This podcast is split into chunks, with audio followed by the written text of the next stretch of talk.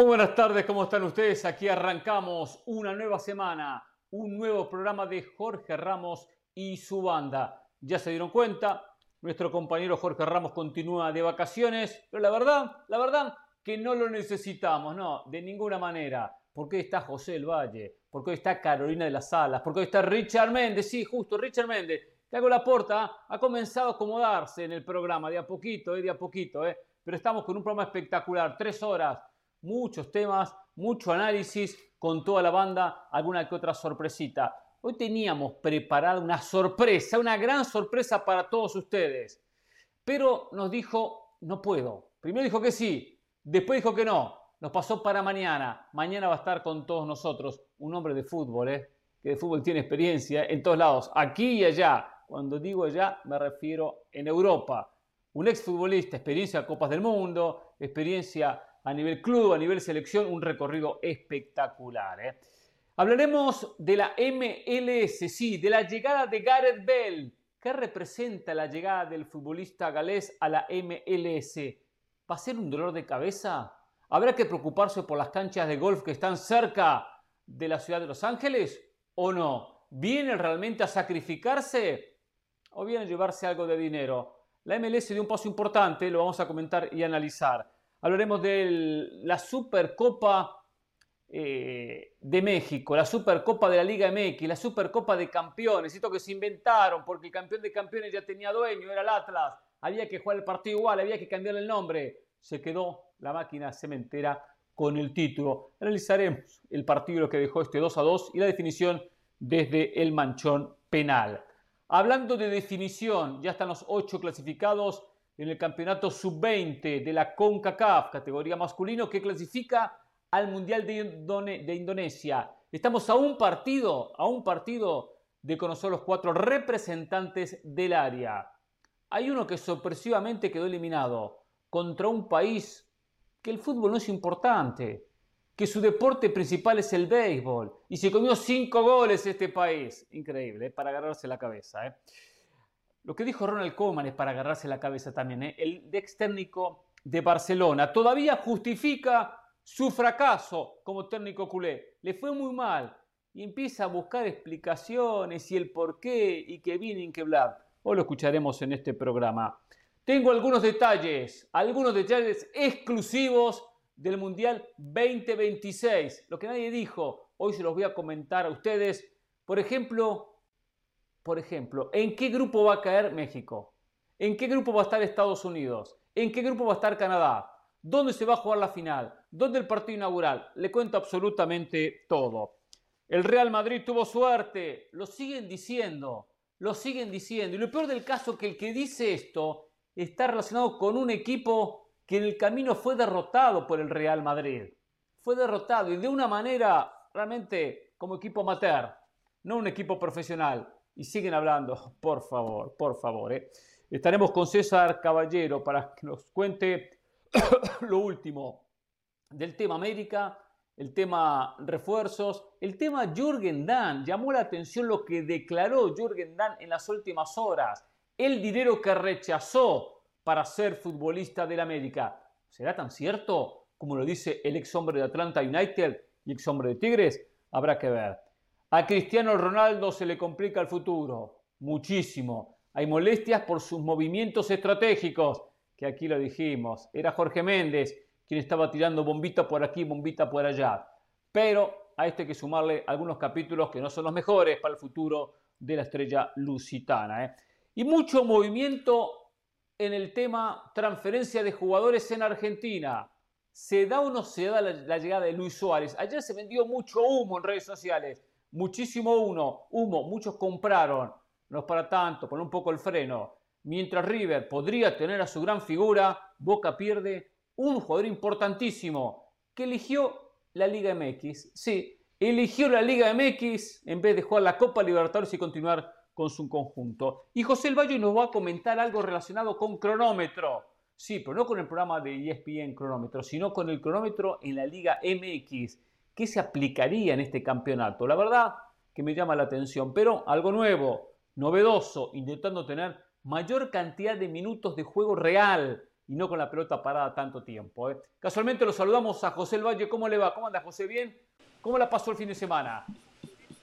Muy bien, Hernán. Muy contento de estar aquí con usted, con Caro, con Richard. Eh, vi mucho fútbol. Sabe que Hace tiempo que no vibraba con la selección de mi país y la verdad que cuando usted hablaba eh, del premundial sub-20 de la CONCACAF, todavía se me puso un poquito la piel eriza, Hernán. Fue un lindo semana para reencontrarme con mi patria, usted sabe, ¿no? Uno siempre espera malos resultados, fracaso tras fracaso, uno no ve la luz al final del túnel, pero la verdad que lo vivimos con mucha emotividad, así que ya estoy ansioso de que toquemos ese tema. También estoy, también estoy ansioso, Hernán, porque ya el viernes arranca un nuevo torneo de la Liga MX, un torneo relámpago, un torneo corto que arranca el primero de julio y termina el 30 de octubre. Hay equipos que se han reforzado bien, hay otros que han dejado muchas dudas en el mercado de transferencias, pero lo más lindo que hay un factor que termina igualando todo, el rectángulo de juego, así que estaremos hablando de todo eso, Hernán, un abrazo para todos. Quien debe estar muy ansiosa debe ser Carolina de las Salas. Ansiosa para que termine este programa. Yo así estaría, ¿eh? Contando los minutitos, sí, contando los minutitos, porque se va de vacaciones. Vacaciones más que merecidas. ¿Otra vez? Por lo tanto, por lo tanto, sí, claro, otra vez, por supuesto. Acá estamos haciendo este programa, José. ¿eh? Tenemos muchas vacaciones en el año. ¿eh? El método Ramos, todos lo hemos copiado, todos, usted incluido, ¿eh? usted incluido. ¿eh? Yo, me voy de vacaciones también, ¿eh? Comienzo mis últimas dos semanas previo ¿Otra a vez? unas largas vacaciones. También, también otra vez, también otra vez. Así somos acá, del Valle. Carolina hoy estará trabajando con nosotros las tres horas, por supuesto, y comienza después dos semanas de vacaciones. ¿Cómo le va, Carol? ¿Cómo está? ¿Bien listo para irse de viaje? Sí, sí, sí, la verdad que, que, muy contenta. Ya la familia me está esperando prácticamente con las maletas detrás de la puerta para que una vez diga off air, salimos de viaje de inmediato. Pero, pero mire, eh, Hernán, solamente le voy a pedir algo. Hemos hecho tantas cosas en la banda interesantes. Por eso es que el programa, evidentemente, es el podcast número uno. Por eso es que somos los más vistos, los más escuchados. Pero hay algo que yo no me quiero perder durante las vacaciones. Evidentemente van a haber muchas entrevistas, probablemente esa entrevista que era hoy, que tú anunciabas hace un ratito, se vaya a dar el día de mañana. Pero el viernes pasado, la promesa que hizo Ricky Ortiz con la esposa de José del Valle, Diana, conocida en redes sociales como Diana sí. es algo que yo no me puedo perder. te, te encargo, por favor, que se organice la producción de esa disputa para que la gente que no nos haya escuchado el miércoles según Ricardo Ortiz, él aguanta más picante que cualquiera. Y según Diana, no hay, o sea, un argentino no va a aguantar más que una mexicana. Así que así se empieza a vivir la previa de ese partido entre Argentina y México y yo lo quiero yo lo quiero vivir, no me importa quién entreviste, pueden entrevistar a Messi, pero ahí quiero estar yo. Así que por favor no vayan a hacer eso durante estas dos semanas. Lo otro, nacional. tenemos que hacerlo, sí, es, esa competencia, Carol, tenemos que hacerlo con una cámara. Con una cámara, ¿eh? No, eh, claro, pero por A ver, supuesto, ¿quién come mayor cantidad y picantes más fuertes? ¿La esposa de José del Valle o Ricardo Ortiz? Se va a hacer espectacular, ¿eh? Espectacular. No, cuando, buenísimo. Cuando caigan las lágrimas, cuando empiecen a llorar y no aguanten más. Yo si compito, si yo compito salgo último, ¿eh? Salgo último. Ah, no, no, no, no, no, digo, ¿eh? No digo, no es que no, me hago el macho como algunos, se creen que soy muy macho, que como mucho picante. Muy bien, bien, Hernán. Sí, claro. Seguro, seguramente. No, Hernán, bueno, pendiente por supuesto de esos partidos de Copa Libertadores Tolima, que acaba de perder la final ante el Atlético Nacional. Ganó el domingo 2 a 1, pero la ida la había perdido 3 goles a 1. Va a estar jugando este miércoles. Y atención, porque en el Flamengo hay un brote de COVID. El COVID sigue reapareciendo, oh. sigue haciéndose presente en el fútbol. Eh, entre esos, Cuña, por ejemplo, eh, es uno de los que tiene de los que tiene COVID, así que bajas importantes en el Flamengo, se habla hasta de tres, cuatro jugadores, así que atentos a esa noticia. Mucho para hablar. La gente dirá, pero bueno, si no hay fútbol, ¿de qué van a hablar ellos estas tres horas? No, basta y, sobra. Mira Richard que tiene ahí nueve minutos esperando. Richard, el saludo. El saludo para Richard. Quiero decir antes de eso, notable relato de Richard el sábado en el partido Nashville contra el DC United que nos tocó transmitir en la MLS. Suerte que tenía Richard al lado, ¿eh? Suerte, ¿eh? Digo, pues el partido, partido más o menos, más o menos, pero bueno. ¿eh? me hizo acordar cuando juegan mis amigos de barrio, algunos le a la pelota y eso. Pero bueno, pero con el rato es espectacular. ¿eh? Así como disfruto mucho el rato de José del Valle. ¿eh? La verdad que no sé con quién jugármela cuando me toque elegir, ¿eh? No sé, ¿eh? pero están ahí, ¿eh? Cabeza a cabeza, ¿eh? Mm. Gran trabajo de Richard Méndez. Ah. La verdad la pasé bien el sábado, Richard, ¿eh? La pasé bien con usted. Le voy a ser sincero, no es la costumbre eh, no lo paso bien aquí en la banda con usted, pero en el sábado fue diferente. No sé por qué, el partido, la excusa del encuentro, vaya a saber. Es fútbol, es fútbol, Hernán. Un gusto como siempre. Qué bueno que le haya gustado mi trabajo y qué bueno que usted tiene la bendición de poder escoger, ¿no? La opción con José o conmigo. Perfecto, cualquiera de las dos seguramente va a ser muy buena.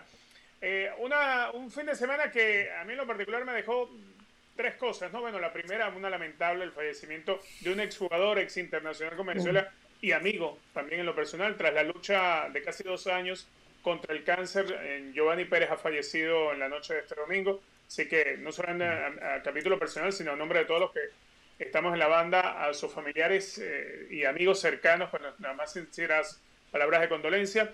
Eh, regresa a la actividad del fútbol Juan Pablo Añor, aquel jugador del Málaga, en algún momento camiseta 10 del equipo de la primera división del fútbol de España, eh, que estuvo perseguido por las lesiones por largo tiempo recordado también porque le hizo aquel golazo a Argentina en la eliminatoria para la Copa del Mundo de Rusia 2018. Bueno, regresará ya a partir de esta semana, está a la disposición del Caracas Fútbol Club. También Miquel Villanueva, que se había quedado sin equipo, eh, ha firmado hoy con el Victoria Guimaraes de la primera división del fútbol de Portugal. Las tres cositas por ahí que dejó el fin de semana, aparte de haber disfrutado del partido de fútbol con usted. Que por cierto, cuando usted dice que alguien por ahí le erra la pelota, yo lo entendí clarita, Hernán. ¿eh? Usted fue directamente contra Andy Nácar, contra el Catracho, sí. se metió un gol pegándole al aire, ¿no? Qué papelón. Sí, porque algunos ven la, la MLS, pero después vemos jugadas como la del sábado pasado. O sea, un jugador que dentro del área con la pelota le termina errando, ¿no? Ay, no sé. Bueno, pero en una final de Champions pasa también, le pasó a Luis Cario, se tiró un fiasco eh. tremendo en final de Champions, no importa la liga. ¿Cómo, cómo? ¿Final de Champions qué? Claro, la que hizo Loris Carios en la final de la Champions, que le va y, le da la pelota al rival. Está bien, también un error, también un error. Eso pasa, un eso error pasa que le costó carísimo. No solamente pasa en Liverpool. Está bien, bueno, pero lo pasó en la MLS, lo hicimos en la MLS y lo comento, y lo comento. Cuando pasa en otro lado también lo comento. También lo comento. Por cierto, quiero comentar y empezar el programa. Mal hoy, ¿no? Veníamos bien el sábado. Vamos a empezar bien. Vamos a empezar bien. Venimos bien el sábado y el jueves volvemos a trabajar juntos. Atlanta United contra New York Red Bull. El jueves estaremos mm. en ESPN Buen partido. Dicen que equipo que gana repite. Por eso, por eso repiten usted y Richard. No, lo que me dicen es que están tratando de que nos la llevemos ¿eh? bien. Nos estamos yendo a trabajar para que nos la llevemos bien. También le saludo a Mauricio Pedrosa que transmitió el partido anterior con Hércules Gómez, Seattle, que le ganó a Kansas. Notable trabajo de los compañeros. Y lo digo de verdad, ¿eh? me gustó mucho el relato de Mauricio Pedrosa. Estamos casualmente conectados y nos tocó casualmente escuchar el relato de Mauricio cuando estábamos en la previa, en la preparación del partido que hicimos con Richard entre DC y el equipo de. Y después yo hice Austin Dallas. Yo, yo después de ustedes hice Austin Dallas con Kenneth Garay, que tenía tiempo que no hacía un partido con Kenneth Garay. Siempre es muy divertido, siempre es un placer. ¿Qué pasa, Kenneth? ¿eh? Kenneth, Kenneth, es un crack. Cantó sal, el partido tampoco dio para mucho, la verdad tengo que ser justa. A ver, el fin de semana pasado me tocó el partido Atlanta Inter de Miami con Del Valle, un partidazo.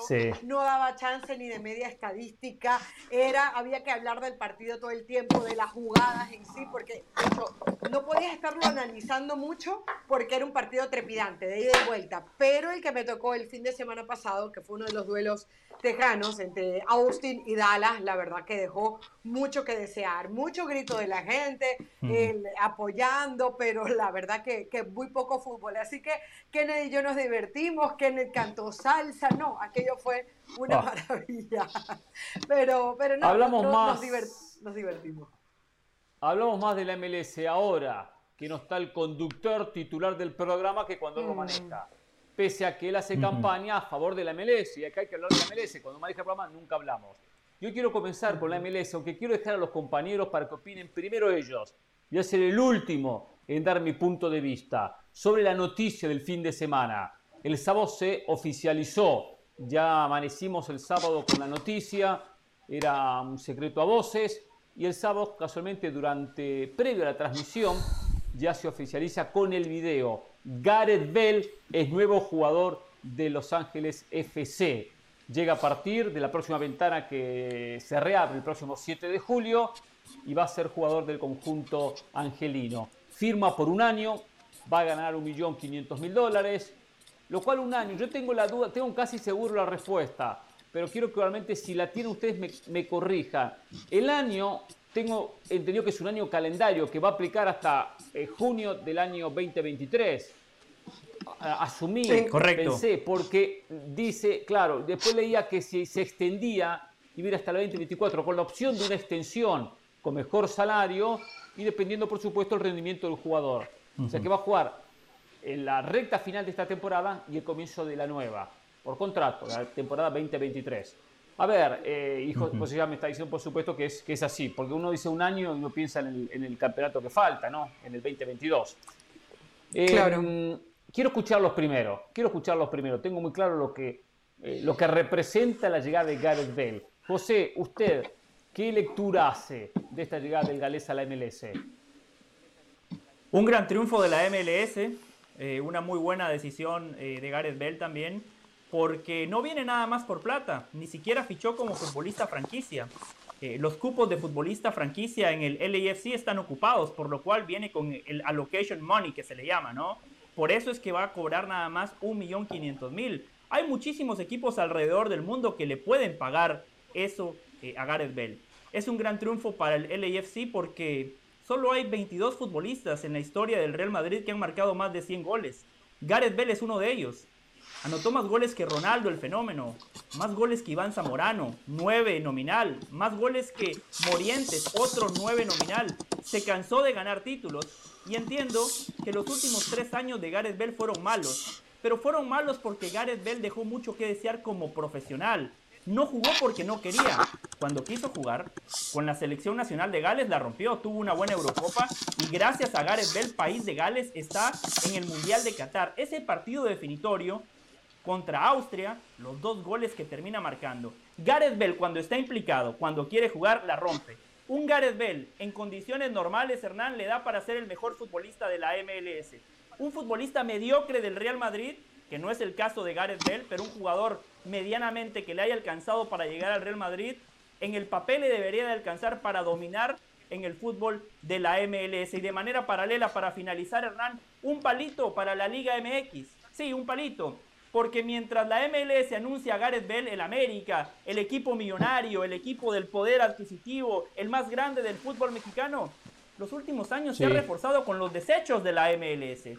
Giovanni Dos Santos, Jonathan Dos Santos, Jürgen Damm. El LIFC presenta a Gareth Bell, que por cierto es año de mundial, un mundial que Gareth Bell quiere jugar, quiere llegar bien físicamente. Desde 1958 que País de Gales no clasificaba una Copa del Mundo, por lo cual Hernán Pereira espera a un Gareth Bell comprometido, a un Gareth Bell profesional. Y cuando vemos a un Gareth Bell que hace el entrenamiento invisible, a un Gareth Bell profesional dentro de la cancha, a mí no me queda la menor duda que puede marcar la diferencia. Mm. Eh, después, después hablaré sobre el tema, pero hay una muy buena de la Liga MX, una muy buena contratación que se ha dado en estas últimas horas. Después lo hablamos, después lo hablamos. Carol, mm. ¿qué lectura haces a la llegada de Gareth Bell a la Liga de este país? Por todas las razones que acaba de dar del Valle, yo pienso todo lo contrario. Si yo fuese directiva, yo no, yo no traería un jugador que mostró la falta de compromiso que, tuvo Gareth Bale con el Real Madrid. Yo creo que yo creo yo creo que Gareth Bale la noche, tiene todas las condiciones. José Carolina, el día y la totalmente, noche. Totalmente, totalmente. Es que, a ver, yo no estoy para regalar el dinero como directiva y me parece que es un interrogante muy grande. La puede romper, puede ser espectacular, pero no hay nada de su pasado reciente, ni siquiera con el Tottenham, cuando volvió en su segunda etapa, que me indique que es un jugador comprometido con su club. Gareth Bale está comprometido, dicho por él en una pancarta, con el golf y con Gales, pero no con los equipos que lo han contratado en los últimos años. Pero eso fue de manera irónica. Bueno, eh, eso fue contra el Madrid. Eso fue un mensaje contra el Madrid, ¿no? no, contra la prensa de Madrid. Sí, pero. Claro, fue contra la prensa de Madrid. Pero, a ver, pero Gareth Bale tuvo, Gareth Bale tuvo 1050 oportunidades para demostrar que le importaba el Real Madrid en los últimos años y no lo quiso. Ni siquiera con Ancelotti, que es un papá. Ancelotti lo protegía en su momento, lo quería en su momento, en su primera etapa, y luego llegó y sencillamente a las gradas me voy, me quedo tranquilo. Hay una frase muy cliché, pero muy real en el fútbol que dice, lo único que no se negocia es el compromiso. Y Gareth Bale no ha tenido compromiso con sus clubes en los últimos años. Entonces, yo por esa razón no me iría con él.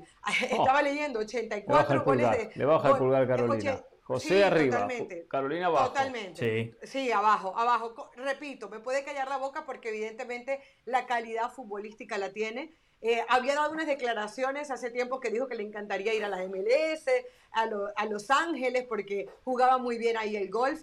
Gareth Bale se ha dejado de cuidar para sus clubes por jugar al golf. Problemas en la espalda de manera constante. La verdad, para mí no es garantía en, este, en Los Ángeles Fútbol Club. Ojalá me equivoque, pero yo no lo hubiese fichado.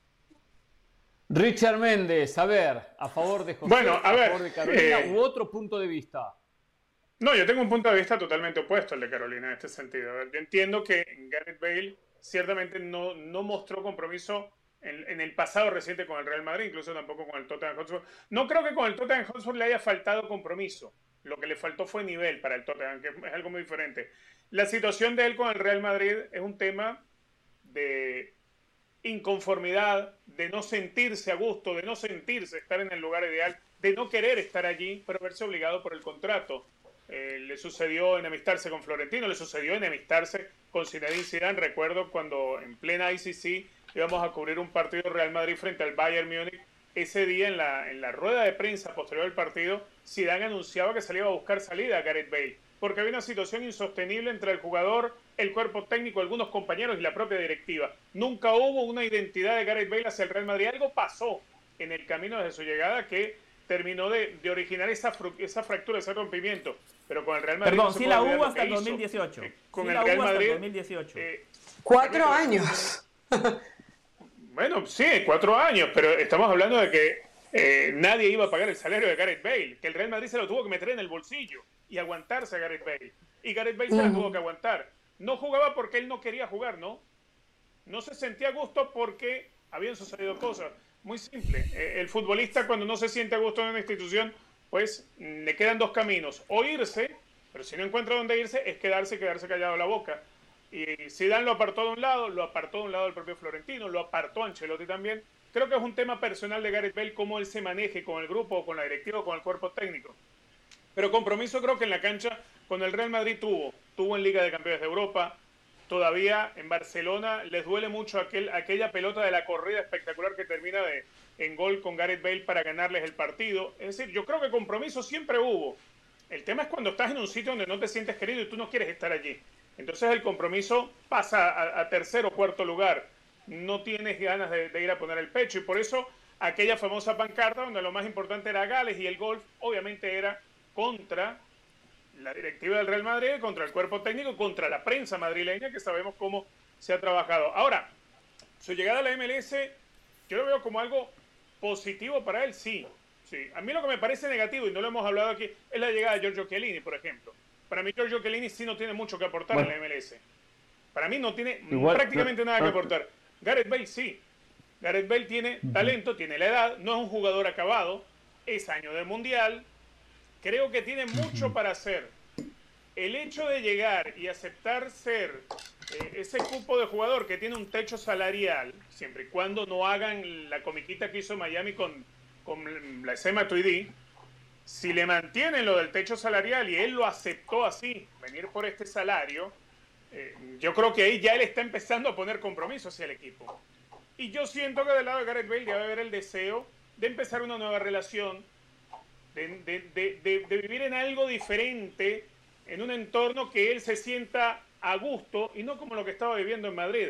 Todos acusamos y señalamos a Gareth Bale en Madrid, pero vaya que hay que, hay que, hay que aguantarse en Madrid. Pregúntele a, a, Keylor Navas lo que se vive en Madrid con la prensa madrileña, que todos los días estaban matando a Keylor Navas, incluso mataban a Thibaut Courtois cuando era arquero del Chelsea con lo del Euro. no vayamos por las ramas. Que llegaba no para quitarle el lugar a Keylor. Si no, no vamos por las ramas o sea, eh, Keylor, digo Navas, que me quiero concentrar en el tema de, el tema de Gareth Bale. ¿Ya terminó? Ya, te di mi opinión. Perfecto. A ver, yo analizo tres aspectos fundamentales. Primero, aplaudo a la MLS por la realidad de Gareth Bale. La aplaudo. no soy de elogiar a la MLS, ni soy de tirarle flores a la MLS por tirarles, como algunos que tiran flores constantemente, quizás producto de los regalitos o porque ve la Liga del Futuro. De nombres.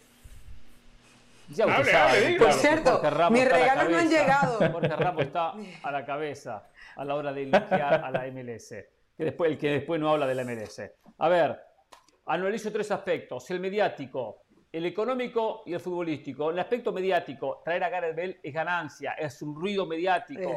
Es un ruido para que otros jugadores digan, ah, si va Gareth Bell, ah, yo puedo ir también, ah, yo voy también.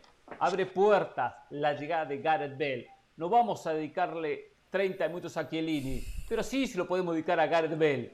Eh, una persona muy raro que paga una entrada para ver a, a, Chiellini a sus 37 años, pero sí van a pagar para ver a Gareth Bell. Entonces, desde ese punto de vista, genera un ruido importante en lo que es la promoción de una liga, de un equipo, y por ahí Gareth Bell atrae a su gente con esta llegada a la MLS.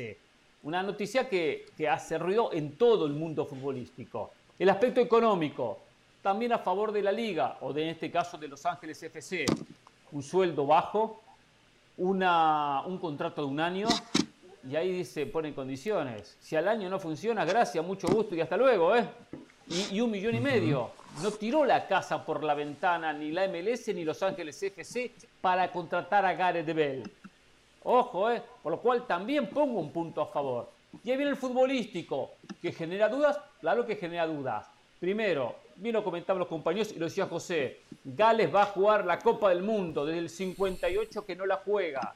Por lo tanto, él sabe lo importante que es en país de Gales. Es su país, se mata por su país y si aquí se tira a dormir la siesta, como algunos y como pasa algunos en este programa, cuando llegue el Mundial llegará sin ritmo, sin una buena condición física, sin una buena condición futbolística. Lo sabe muy bien, lo tiene muy clarito Gareth Bell. Por lo tanto, para tener un buen Mundial, y encima Gales va a jugar con Estados Unidos, con Irán, rivales accesibles, con Inglaterra un partido muy especial porque hay una rivalidad, puede luchar por meterse hasta la próxima ronda sin problemas.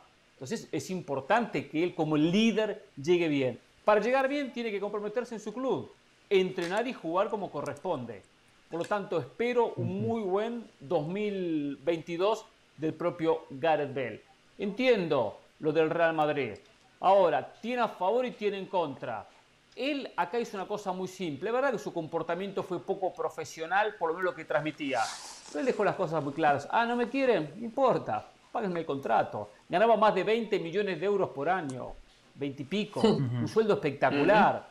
Entonces, cuando se pusieron difícil con él, él reaccionó rápidamente. Me pongo difícil con el Real Madrid. Acá no me voy. Páguenme la plata. Está firmado, ¿eh? Hasta el último centavo. Y le sacó hasta el último centavo. Sí, señor. Hasta el último centavo al Madrid. Ese fue el mensaje de él en rebeldía, en bronca, que aparte lo quiso dejar patentizado que en cierta manera habla de que no tuvo el compromiso que hay que tener, pero también fue un poco de el amor propio de decir, no, me importa, me voy a jugar al golf. Más una cuestión interna de orgullo que el hecho de no ser el todo profesional, por más que pudo haber bajado su rendimiento. Lo decía José, lo tenía casualmente anotado, 106 goles con la camiseta del Real Madrid. Marcó más de 100 goles, ojo, ¿eh? Marcó 20. No fue, no fue un fiasco. Marcó más de 100 goles ganó títulos. Todos los títulos que disputó en un momento lo terminó ganando. Digo, todas las posibilidades de ganar diferentes títulos, en alguna que otra oportunidad lo terminó, lo terminó ganando. Todos esperábamos más, sin dudas, esperábamos más. Ahora, a esta liga, con el nivel de esta liga, tiene que jugar caminando. Eh, con el nivel de muchos defensores, Garibel tiene que, eh, no voy a decir ser la, la, figura cada fin de semana ni cansarse de hacer goles, pero así tener muy buen rendimiento. Lo veo como algo positivo para la MLS. No a la altura de Debbie Beckham, pero ojo que es uno de los, uno de los refuerzos, una de las incorporaciones más importantes, una de las más importantes pero... Eh, de la MLS, especialmente en los últimos años. No puedo, después me van a venir ustedes con ciertos nombres, pero la pondría, no sé si top 5, top 10 seguro, ¿eh? No sé si no, no lo pongo top 5. Sí, mediáticamente seguro. Hernán, solo le quería decir algo, un pequeño capítulo. Yo estoy de acuerdo en, los argumentos que usted ofrecía. A Gareth Bale debería de alcanzar para romperla en la MLS. Solo hay un aspecto donde mucha gente no se da cuenta lo complicada que es la MLS. En el aspecto futbolístico es una liga que todavía sigue rezagada. Pero en el aspecto físico es una liga sumamente demandante, es sumamente demandante. Por ahí me parece que muchos futbolistas no terminan de dimensionar lo complicada que es la liga. Federico Higuaín, el Pipita. El Pipita es un crack. Higuaín es fantástico. Yo cuando voy a ver los partidos del Inter Miami, eh, exacto, Gonzalo, dije Federico, perdón, Gonzalo. Gonzalo, cuando voy a ver los partidos del Inter Miami, cuando Higuaín agarra la pelota, se nota que ve el fútbol distinto a los demás, se nota la jerarquía, el buen pie, la visión. El problema es que físicamente está lejísimo de sus compañeros. Y si un jugador físicamente no está bien en esta liga, por más talentoso que sea, le va a ir mal. Por eso, si Gareth Bell entrena bien, si se cuida bien, dentro de la cancha la va a romper, Hernán, no me queda la más mínima duda. Y para finalizar, porque sé que Caro quería decir algo, pongámoslo, pongámoslo en la dimensión correcta. Es que el cabecita Rodríguez va a cobrar más plata que Gareth Bell. A cualquier scout, a cualquier persona de fútbol, usted le dice, mira, aquí en esta mano tengo a Gareth Bell, en esta tengo a Cabecita Rodríguez. ¿Por quién te quedas? La gente de fútbol con los ojos cerrados, primero va a preguntar, ¿quién es Cabecita Rodríguez? Ah, perfecto, uruguayo, jugó en el América, estaba en Arabia. Ah, perfecto, ya, ya vi unos videos del Cabecita, ya lo estudié. Aún así, escojo a Gareth Bell. Es que así de importante es la contratación de Gareth Bell. A, ver, a ver, yo quiero insistir con este último punto de, del Valle, porque él ha sido justamente muy insistente con México y MLS. Y seríamos muy injustos si le pedimos al América Evidentemente, puede intentar con Gareth Bale, pero Gareth Bale entre Los Ángeles y Ciudad de México estoy prácticamente segura que no le va a importar la plata que le van a, que le van a ofrecer. Vamos a ser justos con la Liga MX. Tienen contra la situación país, tienen contra situación hasta política. Ah, no, seguro. contra ah, seguridad. Entonces, eh, claro, pero entonces no podamos, no los pongamos como que si fueran exactamente lo mismo. Yo he conocido incluso personas civiles que han tenido la posibilidad de irse a Ciudad de México con trabajo y quedarse en los Estados Unidos y prefieren quedarse en los Estados Unidos. Entonces, entonces, no seamos injustos con la Liga México y con el América, diciéndole que, entre, que, que sencillamente no trataron de buscar a Gareth Bale. Probablemente no lo intentaron, repito, intentarlo. Eso, eso le iba a decir.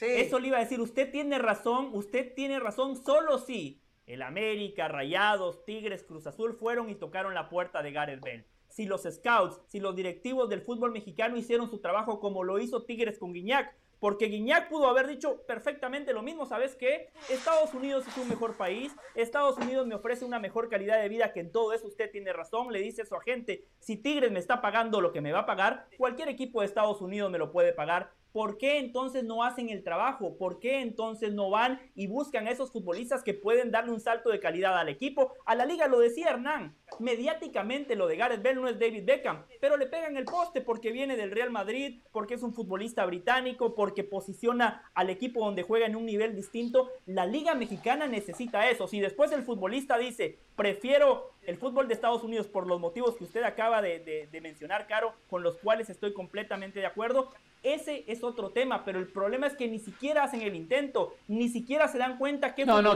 van a estar Pero ¿no te, parece, ¿no te parece que lo del Cabecita Rodríguez es más un compromiso que otra cosa? Porque, a ver, yo no creo que el Cabecita Rodríguez haya sido para, para, la directiva de la América un objetivo firme de fichar. A mí me parece más que haya sido un compromiso. Porque yo repito, y lo estamos hablando desde la semana pasada, eh, el Cabecita Rodríguez que no era ni titular en Arabia Saudita yo entiendo que Gareth Bale era apartado del plantel del Real Madrid por otros motivos, pero igual, aunque no jugara en el Real Madrid, era eh, eh, jugador del Real Madrid. ¿Entiendes? lo que no podemos eh, decir, yo, José... Yo creo que lo del cabecita es más un compromiso que otra cosa. No, no es un compromiso, es un futbolista, es, es, un futbolista que mostró grandes condiciones y tuvo grandes campionatos. en el pasado, claro está, en el pasado lo demostró. Su presente es suplente en Arabia Saudita, lo más reciente. Un gol en ocho, cuatro goles en ocho meses.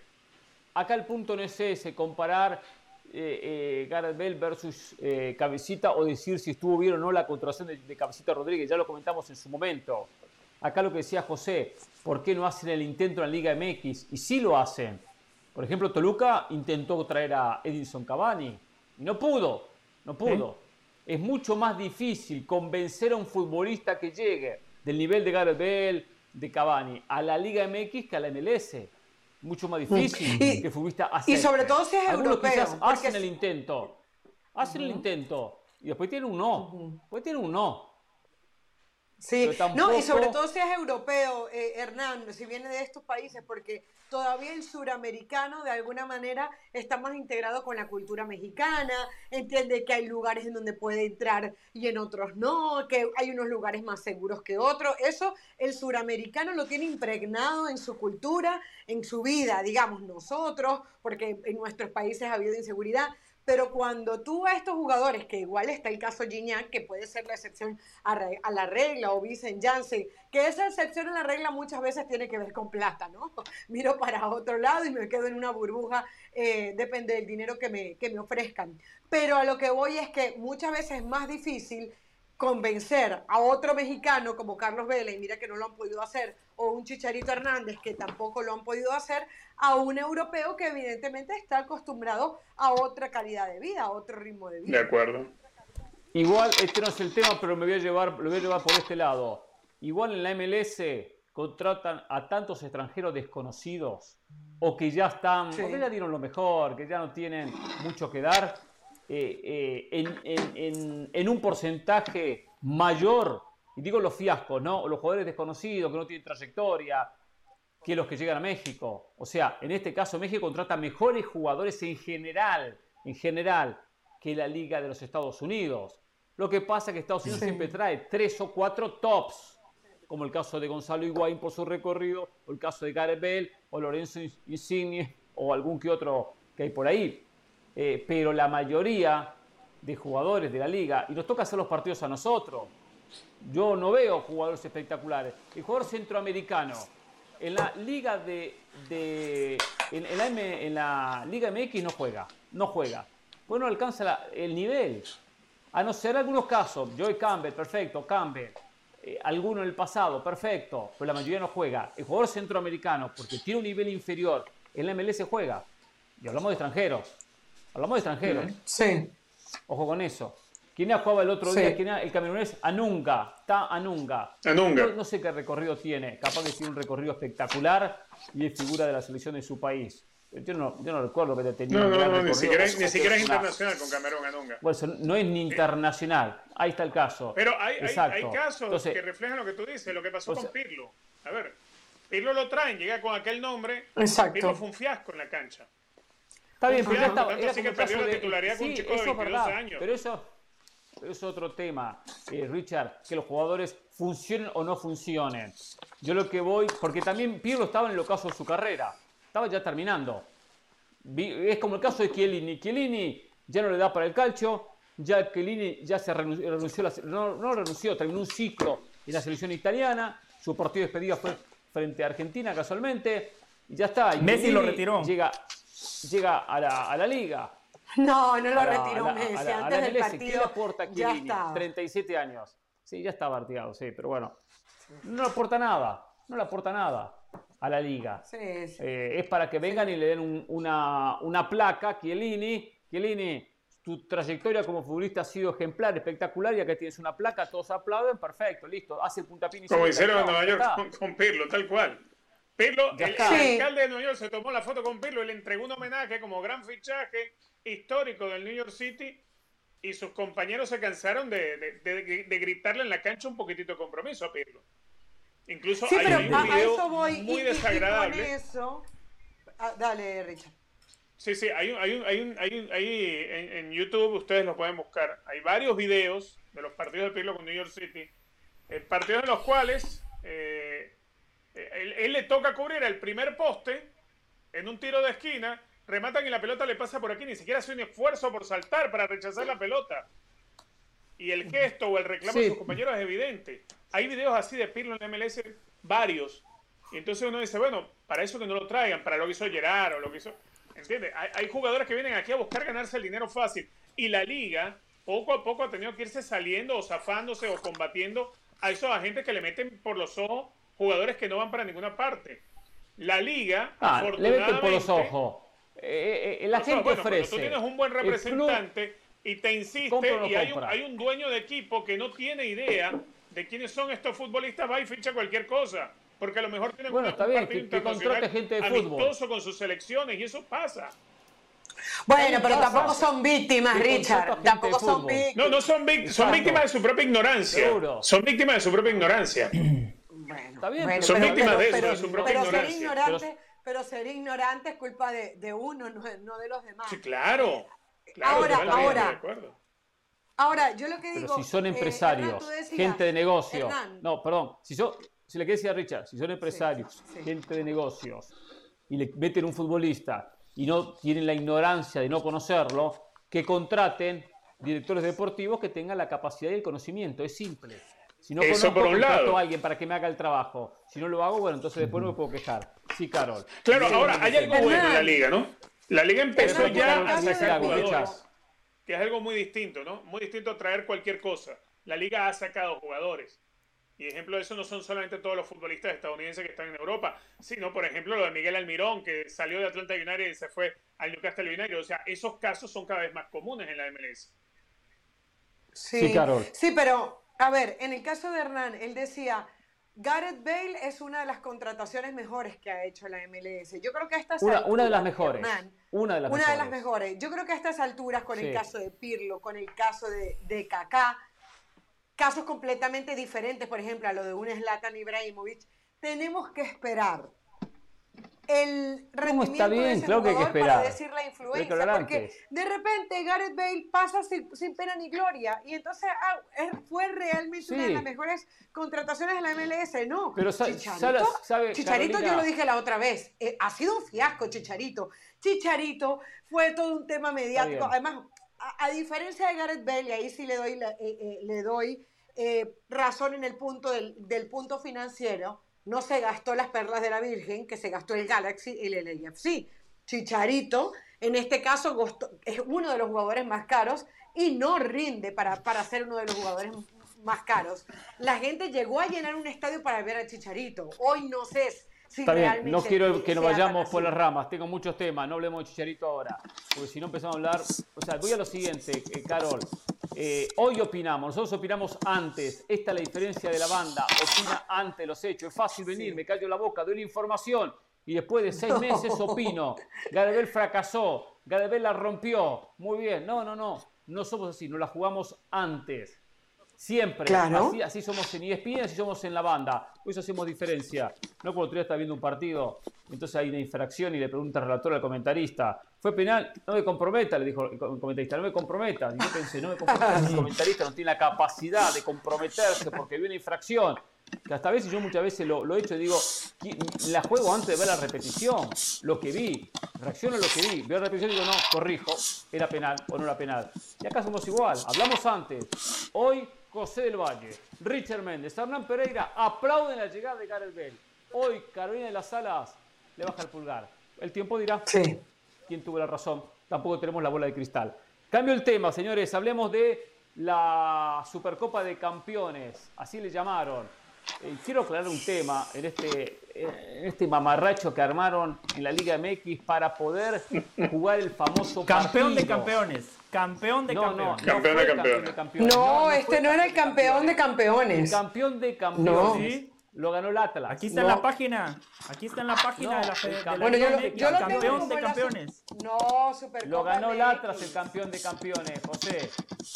Cuando el Atlas gana el clausura y había ganado la apertura, automáticamente es el campeón de campeones. Ganó los dos. No había que jugar final entre los dos ganadores. Entonces había que jugar el partido. Había que llenar un estadio. Por cierto, una convocatoria espectacular. Había que hacerlo. Había que inventarse algo. Había que inventarse algo. Entonces dijeron Supercopa de Campeones. Supercopa de Campeones. Le cambiaron el nombre, inventaron una Supercopa de Campeones que se juega por primera y única vez, a no ser que se repitan los campeones en el futuro, y pusieron a Cruz Azul. ¿Por qué pusieron a Cruz Azul?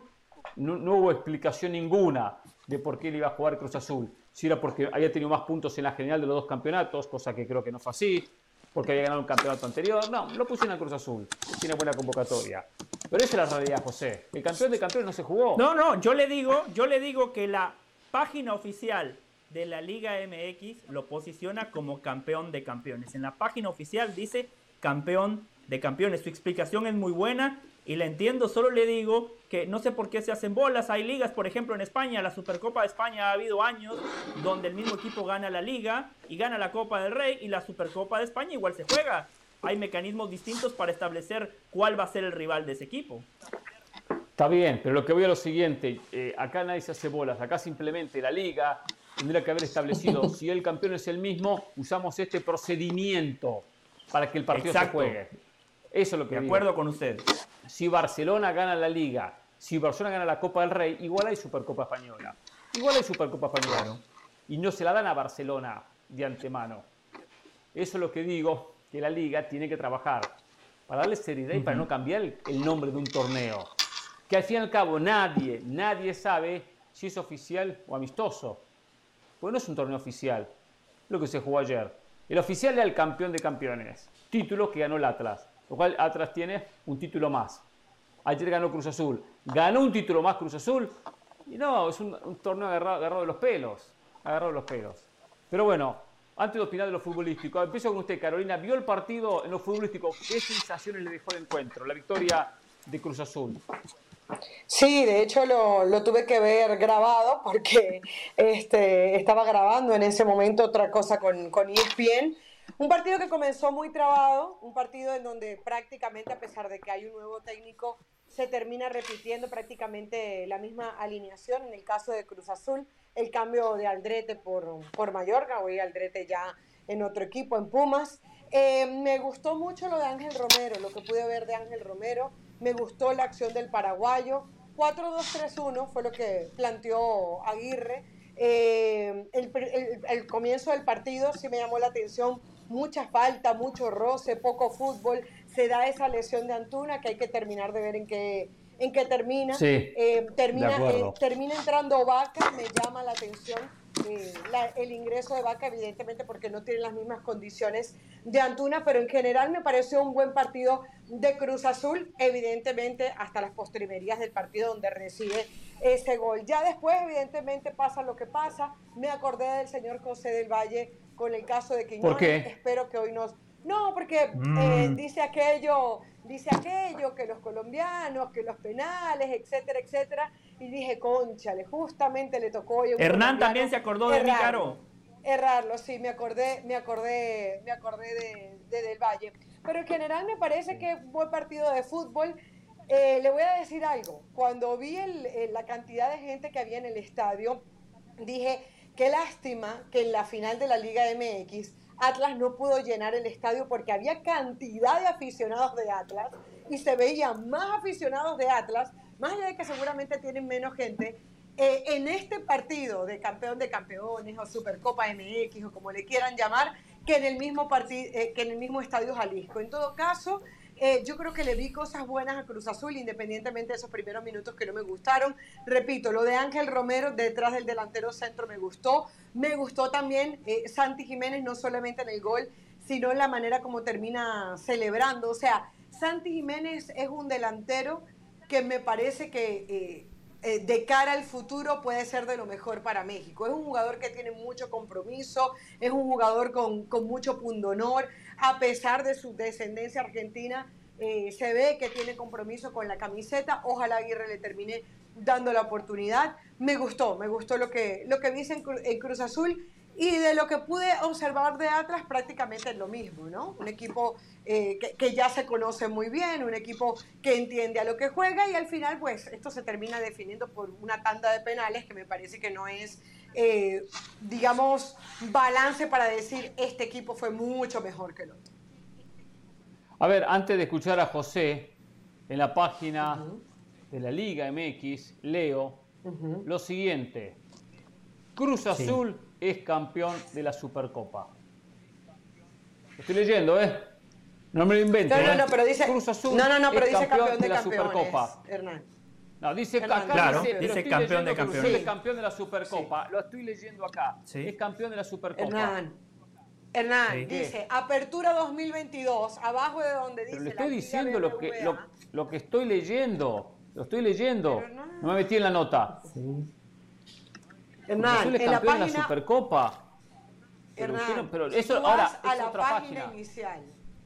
No, no, no. Si tú vas a la página inicial que se llama ligamx.net y te vas a la partecita de abajo del reglamento, etcétera, dice Apertura 2022 y Campeón de Campeones. Y abajo de Campeón de Campeones, que se pone en verde, aparece la alineación, el marcador 2 a 2 y el marcador global de 3 a 4.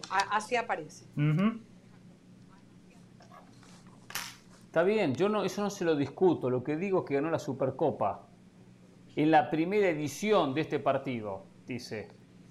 En la primera edición de este partido. Sí, Cruz Azul se programó campeón de la Supercopa de la Liga BVA MX al imponerse al Atlas en la primera edición de este partido en el marco del campeón de campeones. Se programó campeón de la Supercopa. Está bien, que es confuso, es confuso. Había que arreglarla y la, y la arreglaron. Tampoco es que mm, somos dueños de la verdad o no, nos estamos confundiendo. Es confuso desde que se originó la idea de al Atlas darle un campeonato y jugar este partido para cumplir y para poder recaudar dinero. José, los confundidos son ellos. Del partido. Exacto.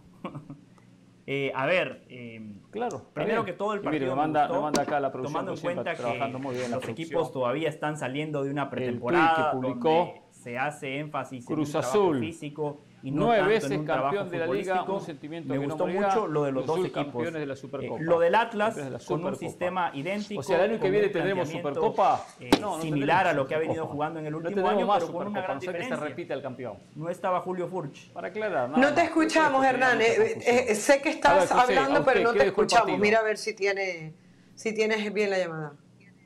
Ajá. ¿Qué pasa? ¿No me escucha? Hernán, no, no lo escuchamos. Hernán, llama de nuevo. Sí. Caro, Richard, Dale, lo que yo decía es que el Atlas tenía una idea eh, similar a lo que ha venido practicando el último año, pero es imposible ejecutarla cuando no está el hombre que termina siendo la piedra angular de ese sistema, que es Julio Furch. El Atlas plantea un juego directo, potenciando el fútbol aéreo de Julio Furch, ya sea para finalizar las jugadas o para que Julio Furch termine bajándole pelotas a Quiñones, para que Julio Furch termine bajando la pelota, haciendo la pausa y permitiéndole a los futbolistas de segunda línea pisar el área contraria. Perfecto, Hernán, qué bueno. Entonces, por eso, el Atlas el teléfono, corté la llamada interna, perdón. No, no, tranquilo, Hernán, televisión en vivo. Televisión en vivo, qué bueno que está de vuelta. así trabajamos acá. Sí, sí. Aquí nunca grabamos nada, ¿eh? Nunca grabamos nada. Todo en vivo, nunca, tres horas en vivo. Exactamente. Por eso la gente paga 8 dólares para escucharnos y vernos todos los días. Le decía Hernán a Richard y a Caro que la sistema, el sistema del Atlas es el mismo, pero cuando no está Julio Furch es imposible ejecutar ese sistema, ¿no? El fútbol directo, potenciar el juego aéreo del 9, eh, el juego de espaldas de Julio Furch, eh, eh, el juego donde Julio Furch aguanta la pelota para que los futbolistas de segunda línea puedan pisar el área contraria. Por eso al Atlas ofensivamente le costó. Defensivamente vimos el mismo Atlas de siempre, sólido, disciplinado, que no te regala absolutamente nada. Me gustó mucho lo de Diego Aguirre, un planteamiento muy agresivo, no nada más en cuanto a la formación, sino a la elección de los futbolistas. Fíjese que los dos mediocampistas eran Lira y Rivero. Y Nacho Rivero, que cada vez que podía pisaba el área contraria. Nacho Rivero no es un mediocampista defensivo, es un todocampista que juega en distintas posiciones. Por eso lo que preguntaba Caro, ¿por qué termina ingresando Vaca? Justamente por eso, Caro, porque Nacho Rivera, Rivero, perdón, resuelve eh, muchas dificultades que puede encontrar el equipo. Cuando eh, sale Antuna, Nacho Rivero es justamente el que termina jugando en la posición de Antuna. Distintas características, pero bueno, lo pone ahí porque sabe que el uruguayo puede cumplir distintas funciones. Decía que Cruz Azul un equipo muy agresivo, con los mediocampistas que ya mencioné, pero después Romero, Antuna, Tabó, Chaquito Jiménez. Encima Escobar, que de los dos laterales era el que más se desprendía. Nacho Rivero, que siempre era una amenaza en el área contraria. En cuanto a la zona donde ubica a los futbolistas eh, el técnico uruguayo, y reitero, en cuanto a la elección de los futbolistas. Lo del Chaquito, qué bueno, lindo gol ganando en el juego aéreo, pero el 9 de Cruz Azul, el 9 que quiere meterse en la lista final para el Mundial de Qatar, no puede desaprovechar las chances que tuvo ah. Chaquito. Mm. Esa chance que tiene en el primer tiempo, la pelota botando en el área chica, para un 9 Esa es una pelota de trámite que tiene que terminar en la portería. En el segundo tiempo, cuando ya hizo lo correcto, ya ganó la posición, está mano a mano y permite que Santa María llegue y le meta la pierna. Ahí lo que tiene que hacer el 9 es posicionarse entre la pelota y el central para dos cosas, rematar o generar el contacto, tirarse al piso y provocar un penal. Esas cositas el Chaquito Jiménez las tiene que ir perfeccionando. Qué bueno que Charlie Rodríguez esté de regreso porque cuando ingresa en la parte complementaria Cruz Azul mejora futbolísticamente, Cruz Azul tiene más, más la pelota, tiene más idea en la mitad de la cancha. Es un jugador importante para la máquina. Y qué bueno que Caro aceptó que se acordó de mí cuando Quiñones falló el penal. Yo solo espero que Hernán Pereira públicamente diga, José, yo también me acordé de usted, porque Caro, Richard, yo estoy convencido, yo estoy convencido que cuando Camilo Vargas se proyecta el ataque, al minuto 90, ah. termina cabeceando la pelota, jurado que le escupe, Quiñones que la manda a guardar, toda la gente de Cruz Azul se acordó de sus fantasmas. Y Hernán Pereira se acordó de mí. Porque aquí no se trata de, venir. Aquí nos. Claro, aquí no se trata de burlarse de Cruz Azul. Esto es algo sistemático. Esto es algo que viene pasando año tras año. Y en el partido de debut de un nuevo técnico, los males endémicos de siempre. El profesor Aguirre, el profesor Aguirre tiene que entender que ese es un problema que Cruz Azul no lo ha sabido corregir. Después, afortunadamente, estuvieron finos a la hora de patear los penales y terminan ganando el título. Pero si no lo hubiesen ganado, hoy aquí estaríamos hablando de otra Cruz Azuleada. Pero Hernán Pereira no es venir a burlarse de Cruz Azul. Usted, usted ha dicho que hay que saber cerrar los partidos. Pasan los técnicos prácticamente con el mismo plantel y a Cruz Azul le siguen empatando en los minutos finales. Moisés Muñoz estaba de comentarista. Le mando un abrazo a Paco Villa que estaba relatando. Lo que pensó Paco Villa, lo pensé yo, lo pensó Hernán, lo pensó Richard, lo pensó Caro. Lo mismo que hizo Moisés Muñoz, estuvo a punto de hacerlo Camilo Vargas. Un equipo profesional con un título de por medio, si es la Supercopa, el campeón de campeones, como le quiera llamar la Liga MX, que le llama de las dos formas y no nos vamos a pelear por eso. Es un título que va a las vitrinas. En esos partidos clave trascendentales, hay que tener colmillo, hay que saber jugarlos y Cruz Azul no se puede seguir permitiendo las Cruz Azuleadas. Así que Caro lo admitió, espero que Pereira lo admita más adelante. Sí, lo admito, lo admito eh, que pensé en usted y que me acordé de usted, perdón, ya lo dejo, Richard. Sí, eh, me acordé de usted, lo pensé y dije, ja, justo, justo, como anillo al dedo le quedó a, a José. En el primer partido de Diego Aguirre se lo empatan sobre el final. Es justo, lo peor que le podía pasar a la máquina cementera. Ahora, no estoy de acuerdo con usted que Cruz Azul tiene que saber cerrar partidos por encima del resto. A todos los equipos les pasa, en algún momento del campeonato, en algún partido, que terminan recibiendo goles sobre el final. También Cruz Azul, con Reynoso como técnico, ha ganado muchos partidos con goles sobre el final. Pero acá no viene a decir, ah, al final, eh, eh, en, el final el rival aflojó, el rival Cruz Azulió, el rival no sé qué. No, no, no viene a inventarse palabras para burlarse de los rivales. Solo la burla recae en Cruz Azul, que muchos partidos ha ganado sobre el final. Es cierto, como todo equipo tendrá que corregir y aprender de un cierre de partido. Mucho más cuando en juego un título, por más que sea oficial o amistoso, es un título que está en juego. Y tres puntos que tenía ya asegurado. Una de Camilo Vargas para agregar en los comentarios de José y de Carolina. A ver, la pelota de Santi Jiménez es la pelota de Camilo Vargas. Si no sale Sí. Sale, tiene que despejar la pelota. Si no despeja, si no, que se quede el arco y ataje el cabezazo. Ataje el cabezazo. El arquero tiene que salir con la seguridad. Tiene una ventaja por encima del resto. Que al estirar los brazos llega a una altura que el resto no puede llegar. El salto de cualquier portero, sumado a estirar los brazos, tiene que llegar a una posición de altura que el rival es imposible por más que el delantero salte y salte como el mejor del mundo. Es verdad. Entonces, de ahí tiene que aprovechar eso salió mal y terminó recibiendo el gol de Santi. Pensé el mismo Aunque después se la negó. ¿Cómo? En el segundo tiempo también se la negó. Ustedes hablaban del error de, de Santi, no, no. pero también me parece que se, la niega Camilo Vargas. Al mismo Santi Jiménez en el Está segundo bien, tiempo. Es que es muy buen portero. Fue elegido el mejor portero de la liga. Yo tengo algunas dudas. tiene problemas con las pelotas aéreas. Lo he visto muchas veces tener esos inconvenientes. No es la primera vez que lo vio en Camilo Vargas. Digo porque a veces, a veces recibe elogios y elogios y elogios, especialmente porque fue el que menos goles recibió. Fue el que menos goles recibió, también producto de un equipo que marca muy bien, que defiende muy bien. Catras defiende muy bien y defendió muy bien durante el campeonato. Lástima lo de Antuna, bien decían los compañeros, habrá que ver qué pasa. Me gustó más en el balance Cruz Azul, mejor, mejor sensación que lo del atrás. Pero son partidos de pretemporada, son partidos previos al comienzo de un campeonato. La ausencia de Furch también la sintió el equipo rojinero, está muy acostumbrado y lo explicaba muy bien también José del Valle. Cis Jiménez tiene que tener más contundencia. Y lo de Romero, que hizo el gol, bien, buen cabezazo, hay que decirlo, no se puede, uno exige y pide y quiere que los jugadores que lleguen marquen goles y hagan diferencias. Morales no hizo diferencia, eh, Romero no hizo diferencia en el torneo pasado.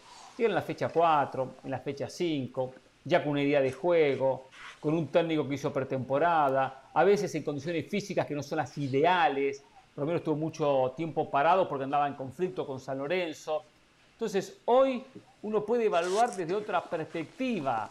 Todos empezaron de cero, todos hicieron pretemporada, todos estuvieron bien en lo físico, todos empezaron a hacer fútbol, todos empezaron a entender la idea del técnico. Así es como se trabaja un equipo. No llegando eh, eh, como un paracaidista eh, en el comienzo del campeonato y el resto ya lleva dos meses trabajando. Esa desventaja se paga y la pagaron muchas incorporaciones de Cruz Azul del torneo pasado. En esta ya la diferencia. Yo hasta no, no recuerdo si, si Aguirre no lo dirigió a Romero cuando estuvo en San Lorenzo. muy posiblemente lo haya dirigido. Si no estuvo muy cerca. Lo conoce, es un notable jugador, jugador de selección paraguaya y le fue muy pero muy bien. Pero bueno, eh, balance bien por Cruz Azul, buen comienzo para, para, estar listo para lo que va a ser el arranque de la liga. Y comentamos todo, Richard. No sé si quiere agregar algo. Richard. Estamos seguramente con muy poco, muy poco para, para agregar, seguramente, Richard Méndez. Bueno, a ver, eh, vamos a hacerlo entonces tipo conclusión, ¿no? Es, para mí es el típico partido de pretemporada en donde eh, se nota que hay deficiencias a veces en algunos jugadores para el ritmo físico. Eh, hay muchos espacios, eso hace que visualmente el partido sea muy entretenido, pero hay que recordar que durante casi la primera media hora es un partido que se iba haciendo espeso. Afortunadamente después se empieza a destrabar, donde también se termina notando que es un partido típico de pretemporada, porque eh, las mejores incidencias van partiendo desde la pelota parada eh, hay características en Atlas que a, mí me, sigue pareciendo que no las pierde. Aquello de ir a buscar siempre los partidos hasta el final de los encuentros.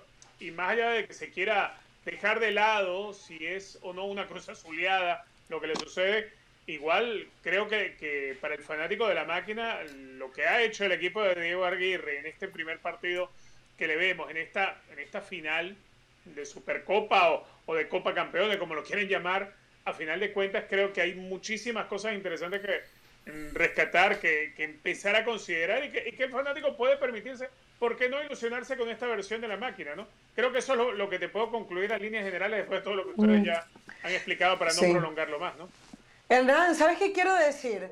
Que no tuvo nada que ver jurado para mí en el gol de Maguilera, porque escuchaba la polémica cuando se estaba dando el partido, me estaba preparando y la vi varias veces y me parece a mí sinceramente que jurado no tuvo para hacer más. Para mí fue mucho más mérito de, Aguilera en marcar el, gol que, que, de Jurado. O sea, yo creo que Jurado estaba bien ubicado ahí. Yo creo que no le alcanzaba a nadie. No sé si sí, tendría que verla de nuevo, pero yo veo la, ejecución de Aguilera es muy buena, ¿eh? es muy buena ejecución. muy buena. Pega muy bien la pelota, la pone muy, muy, cerca del palo. Realmente creo que sí, no hay, no hay mucha crítica para, para Jurado. Que de repente un portero pueda llegar y quizás sí, alguno puede llegar a esa pelota, rozarla, cambiar un poco la trayectoria, sacarle el tiro de esquina, para ya saber. No es imposible. Pero acá es el mérito, más que todo el ejecutante, en este caso, Emma, Emma Aguilera. Pero bueno, cerramos este capítulo, el título ganado por la máquina cementera y esta, y esta victoria. A ver, eh, quiero hacer un rápido repaso de lo que pasó el fin de semana con algún comentario de los partidos que jugaron del sub-20 de CONCACAF. Se definieron los octavos de final y quedaron ya ocho equipos en los cuartos, ocho selecciones sub-20 de este campeonato que se juega en Honduras. Quiero decirle a la CONCACAF, el sistema que organizaron para esta competencia, la verdad que fue eh, agarrado de los pelos. Yo les prometo que si usted quiere ayuda en un momento, yo les, los, los ayudo. les doy mi, punto de vista, los, los aconsejo, les, les doy algunos consejos útiles para no repetir errores como... ¿Por qué, Hernán? ¿Por qué? ¿Por qué? Yo quiero saber. Porque hicieron jugar una ronda previa a algunos equipos que debutaron en octavos de final, sin jugar la ronda de grupos. Nicaragua debutó en octavos de final, se comió cinco. Puerto Rico debutó en octavos de final, se comió seis. Curazao debutó en octavos de final, se comió cuatro. Entonces, mientras que el resto ya venía jugando tres partidos, los tres partidos de la ronda de grupo. Claro. Iba muy raro. Y, no, y tienes, y tienes otros grupos que avanzan los tres primeros y se van a enfrentar en esa ronda de 16 de octavos de final contra los otros cuatro que habían ganado sus grupos. Es decir, eh, eh, es un pastel, es un pastel. y, a lo que decía usted, Hernán, extraño. De, de esos equipos que jugaron esa ronda previa y prácticamente terminan debutando en octavos sin ritmo, analicemos contra quién. Qué casualidad, ¿eh? Esos rivales que mencionó Hernán les toca contra México, contra Estados Unidos y contra Honduras, que es el local, ¿no? Por mencionar tres de los rivales que tuvieron. O sea, qué casualidad, ¿no? Los dos de siempre, que hay que ayudarlos un poquito, y el local en este caso, que es Honduras. Que igual Nicaragua no iba a llegar y Puerto Rico no iban a llegar. Pero hay que ponerlos en la ronda de grupos para que hayan jugado con Cuba o con Aruba o con Jamaica o con otras selecciones para, bueno, si lograban los puntos clasificaban. Nos meten directo en esta instancia y se comen goleadas. ¿De qué le sirvió a Nicaragua que hace, o a, Puerto Rico que hace seis meses, ocho meses jugaron un campeonato? Clasificaron a esta instancia, no jugaron más y debutan en el octavo de final. Son cosas raras. Podemos inventar cualquier sistema de competencia. Hay que ser más serio cuando se inventa un sistema de competencia. Le digo a la gente de CONCACAF. Ahora se viene el Mundial 2026 sean justos en lo que inventen. No inventen cualquier mamarracho de sistema para sacarse encima algunas elecciones, como el anterior, que jugaban dos partidos como local, dos partidos como visitante. Hubo selecciones que jugaron uno solo como local y dos como visitante. Que el partido clave del grupo, primera ronda eh, me refiero, eh, partido clave del grupo se jugaba en la cancha del el equipo mejor posicionado, cabeza de serie y no nunca visitaba al otro equipo. O sea, hubo muchas cuestiones. Como Guatemala jugó con Curazao en Curazao. Y Guatemala nunca recibió a Curazao. Nunca recibió en la última eliminatoria. Entonces no podemos inventar cualquier mamarracho, cualquier sistema para sacar de encima las elecciones. Esta vez un poco más de seriedad. Y este torneo, bueno, eh, en la manera de disputarse, también, porque perjudicó a los que metió en octavos de final. Los perjudicó. Claro. Juego tres partidos, tengo un ritmo de competencia y, vengo, y vengo embalado contra un rival que está debutando. Y bueno, igual Estados Unidos le iba a ganar a, a, Nicaragua y México Puerto Rico. Sí, pero no tienes que facilitarle las cosas. Exacto. tienes que facilitarle las goles. O sea, ya lo tienen bastante difícil como para que tú hagas todo el panorama más difícil para ellos. O sea, no, no, no es necesario. Y es una constante en todos los torneos de CONCACAF para Estados Unidos y México. Sí. Hernán, cuando quieras, te tengo... Yo no les cobro, ¿eh? y los cruces no les de los cuartos ¿eh? de final. Yo no les cobro, los le doy consejo, los oriento, los ayudo completamente gratis y no quiero absolutamente nada. ¿eh? No quiero nada, Simplemente para mejorar el fútbol del área. ¿eh? Ya se los dije. Pero por supuesto que les molesta que uno participe, que uno termine dando su punto de vista. ¿eh? a veces por las inseguridades propias de algunos que no están a, no están a la altura. Entonces, bueno, antes de, hablar de, antes de hablar del Salvador, Carolina, entonces, ¿cómo quedan los cruces para estos partidos de mañana y pasado?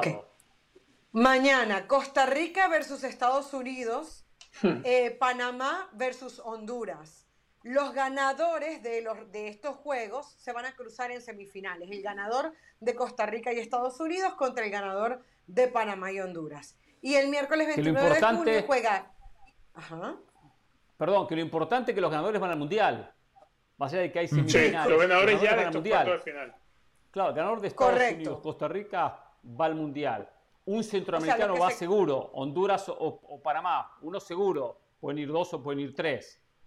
Honduras o Panamá. Y pasado, y pasado mañana. Y pasado mañana, la, noticia del momento, República Dominicana, que va a estar jugando ante Jamaica, y Guatemala versus México. ¡Wow! En la casa de los del Valle va a haber pelea. Así que bueno, obviamente. Se tienen de hijo la fórmula. Partido lindo Estados Unidos-Costa Rica, ¿no? Creo que, fíjate, la, ayuda inicial que le quieras dar a Estados Unidos, bueno, en el, en el bracket no le termina ayudando demasiado, ¿no? Porque era previsible que Costa Rica iba a imponerse sobre Trinidad y Tobago.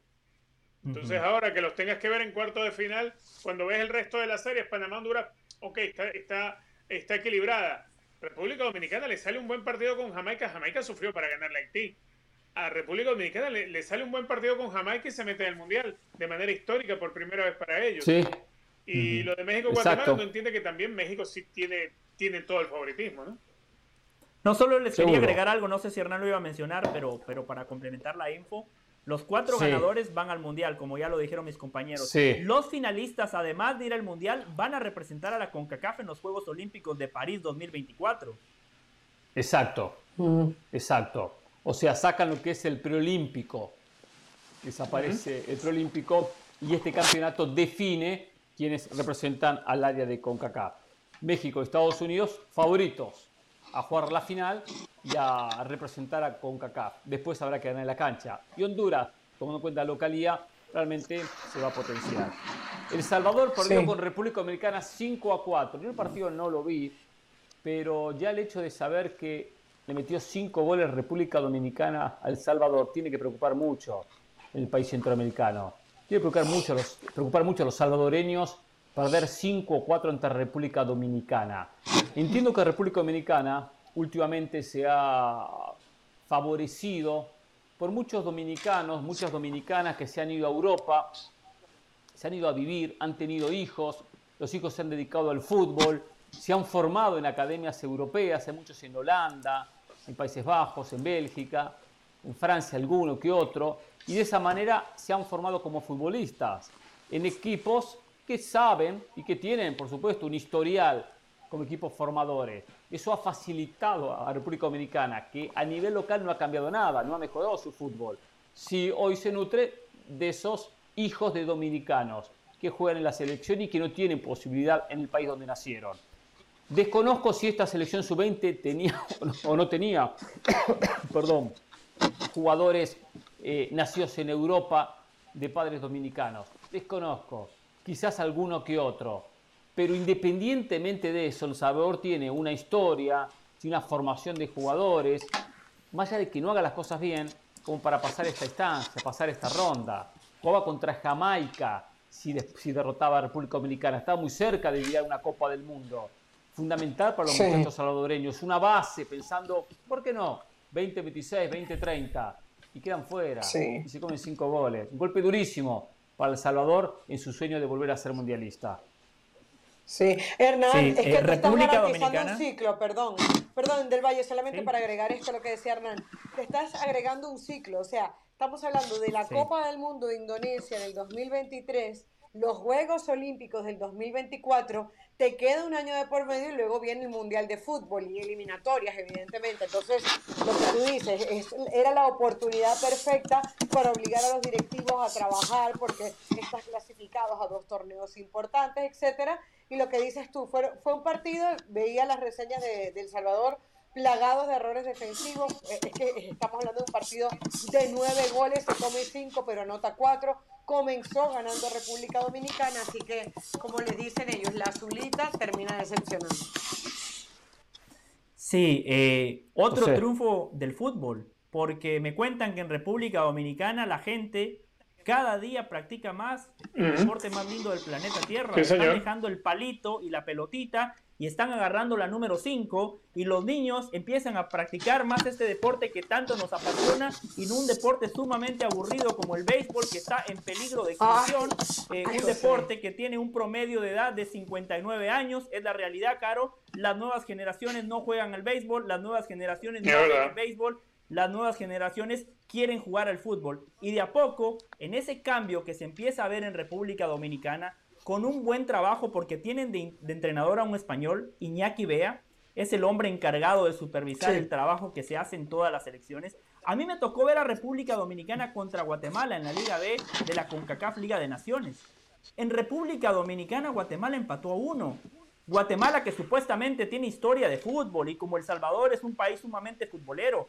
En el Mateo Flores en Guatemala, Guate le ganó 2 a 0 a República Dominicana y fue una victoria trabajada, sufrida. Encima el técnico de República Dominicana se quejó del pobre estado del césped del Mateo Flores. Eso quiere decir que por lo menos hay un técnico que quiere estadios o campos en buen estado para la práctica del fútbol. Están trabajando con divisiones menores y lo que decía Hernán, se nutren de futbolistas dominicanos que nacieron en otros países o futbolistas que tienen ascendencia dominicana. Lo del Salvador, un papelón, un papelón, lo decía Caro. Se trunca un proceso. El Salvador arrancó este premundial sub-20 de la CONCACAF ganándole 5 a 1 a Guatemala. Es que así arrancó El Salvador, ¿no? Con una selección que prometía, con futbolistas que tienen muy buen pie, porque El Salvador siempre ha apostado a tener la pelota, a tener un fútbol combinativo, y más o menos eso propone este equipo sub-20. Y Hernán, para finalizar, hay gente que se burla demasiado temprano. Hay gente que me escribía en redes sociales como Mauricio Rivas, como Mauricio Rivas, que se burlaba de ese 5 a 1 del Salvador sobre Guatemala. Yo, yo soy un tipo que le gusta hacer bromas, pero yo espero, ¿eh? Yo espero el timing correcto para hacer las bromas, porque hoy Mauricio Rivas, yo estoy preocupado. Lleva 24 horas sin aparecer en redes sociales. Hernán, Richard, Caro, si ustedes saben algo de Mauricio Rivas, por favor díganme que está bien, porque yo estoy me escribió por mi compañero, por mi amigo. En el partido de la ah. MLS me escribió, lo estaba viendo. Estaba viendo el partido. Ah, está bien entonces, qué bueno. se dedica a la MLS, no quiere ver el sub-20. Se dedica solamente a la MLS ahora, ¿eh? Después lo que pasó con su no, hay, hay, muchos detalles para destacar, sobre todo del seleccionado de República Dominicana. Eh, si bien lo del Salvador uno lo puede calificar de fracaso, porque en realidad es eso. Si uno se va a la historia, a la jerarquía, no sé, a, lo que es el pensar del salvadoreño de a pie, donde el fútbol es, es el deporte más importante para ellos. Eh, también es bueno decir que esta es una selección que tiene varios jugadores formados en Estados Unidos. Y eso les da un roce diferente para, para incorporarse a un torneo como este. Pero también es cierto el trabajo que viene sucediendo en, República Dominicana. Uno quizás no tiene la suficiente referencia porque hoy Dominicano no está metido realmente siquiera dentro, dentro del mapa del fútbol caribeño. Pero eh, en República Dominicana lo que han hecho incluso instituciones del béisbol como, como el propio las Águilas del Cibao, tienen su propio equipo en la Liga Dominicana de Fútbol Profesional. Son dueños de sus propios estadios, cosa que en muchos países de Sudamérica no sucede. Entonces uno empieza a ver, claro, estadios pequeños, estadios para 1.500, 2.000 personas, pero es lo que, lo que está para el tamaño del fútbol hoy en día en República Dominicana. Eh, yo lo que estoy empezando a ver es que hay una intención de hacer las cosas bien en República Dominicana, hay una intención de que el futbolista dominicano se pueda desarrollar y obviamente, ¿por qué no insistir en seguir convenciendo al que es hijo de dominicanos, que nació y creció en España, por ejemplo, tratar de seguir convenciéndolos para que se incorporen a la selección. Esa es la forma de darle crecimiento al fútbol que tienen allá en Quisqueya, porque definitivamente el que viene a Europa tiene, tiene otro desarrollo, tiene otro crecimiento, tiene otro aprendizaje. Ese tipo de detallitos que de pronto pueden potenciar a estos chicos que llegan y te juegan un partido sin complejos, más allá de todos los errores que comete el Once Cuscatleco en el partido que terminan perdiendo con ellos, pero yo repito, si después de haber visto lo que sufrió Jamaica con Haití, a República Dominicana se le puede dar un partido y, meterse al Mundial y sería algo histórico para este grupo. Sería histórico, sin duda sería histórico. ¿eh? Ya lo último, para terminar este capítulo, quiero escuchar lo que dijo Ronald Kuma. José, festejó la victoria de Guatemala en penales ante Canadá. Es importante para Guatemala. sí, de verdad. Que no, y, el gol en el minuto 118. Y el gol en extremis. Justo a Canadá, que viene creciendo futbolísticamente y lo vemos en la selección mayor. Sí, por supuesto que lo festejé. Guatemala nada más ha clasificado a un mundial, que fue justamente un mundial sub-20 en el país de Caro, en Colombia, en el año 2011. Es el único logro deportivo que puede festejar el fútbol de Guatemala. Segundo país de Caro, Colombia. Perfecto, gracias Caro. Entonces e, es un país futbolero que está ávido de resultados. Y claro que lo festejé, Hernán, porque mire, Guatemala arranca este premundial perdiendo 5 a 1 contra El Salvador. Y a partir de ahí, usted que dice lo de siempre, ¿no? Otro fracaso, pasan y pasan los años y sigue la selección sin mejorar, eh, no hay rumbo, no hay brújula, pero sabe que independientemente de lo futbolístico que Guatemala tiene eh, muchísimo margen para crecer, yo veía la personalidad y el carácter que muestran estos futbolistas de la sub-20 porque el partido sumamente trabajado, partido complicado, los canadienses físicamente se imponían, en todas las pelotas divididas ganaban siempre, en las pelotas aéreas ganaban con una facilidad, con una soltura, Primer tiempo penal a favor de Canadá y el arquero hace una atajada fantástica. Minutos después penal a favor de Guatemala. Lo falla Guatemala. Después lo que decía Caro en el tiempo extra, Canadá dice que son los colombianos. Y el empate y el empate llega al minuto 119 en extremis, ah. prácticamente en la penúltima jugada del partido. ¿Y sabe cómo llega el gol Hernán? Juego aéreo. O sea, oh. es, es, a lo que voy. Donde hay que competir, donde hay, tiene que salir a relucir el carácter a como sea, pero hay que aprender a competir. Y eso está haciendo esta selección de Guatemala y después en penales patearon los penales con una tranquilidad, con una sangre fría, con una prestancia, mostrando mucho carácter, futbolistas que se animaban el uno al otro, Loredo, el técnico mexicano que dirigió a la selección mayor en un pequeño interinato, que ha hecho un muy buen trabajo, una selección que apuesta por salir jugando desde atrás, que quiere tener la pelota, pero que también sabe sufrir, que se ha sabido reponer a momentos adversos que le ha presentado este torneo. Y la mala suerte es que le toca a México. O sea, México es claro favorito. O sea, no podemos venir aquí con, con la bandera y venir emocionados que por un resultado contra Canadá, Guatemala va a pasar al Mundial. Puede pasar, sí, es fútbol. Pero claramente México es ampliamente favorito para ganarle a Guatemala. Pero sí, Hernán, lo festejé mucho. Eh, la verdad que me dio una alegría inmensa esta selección sub-20, pero al final de cuentas usted me conoce, yo soy resultadista, si Guatemala no llega al Mundial, esto que le acabo de decir, será nada más una linda anécdota para los guatemaltecos. Vamos señores, si nos a una pausa en Jorge Ramos y su banda. ¿eh? Después quiero escuchar a Ronald Kuma lo que dijo el ex técnico de Barcelona, poniendo todavía excusas a lo que fue su fracaso al frente del equipo culé, solo para Canadá este es un golpe duro. de ¿eh? Canadá todavía tiene que crecer muchísimo, muchísimo a nivel juvenil y a nivel mayor también. Porque una cosa es la selección mayor, con muchos futbolistas que están en Europa y en la MLS, y otra cosa es cuando aparecen los jóvenes, y todavía no se foguearon, no tuvieron roce, porque para Canadá quedar eliminado en esta instancia es un tremendo fracaso, y es uno de los organizadores del 2026. Hablando del 2026, en un rato le traigo novedades del Mundial del 2026. ¿eh? Novedades importantes. Muy bien. ¿eh? Pausa y volvemos aquí en Jorge Ramos y su banda. La editorial del día es traída a ustedes por State Farm. Como un buen vecino, State Farm está ahí.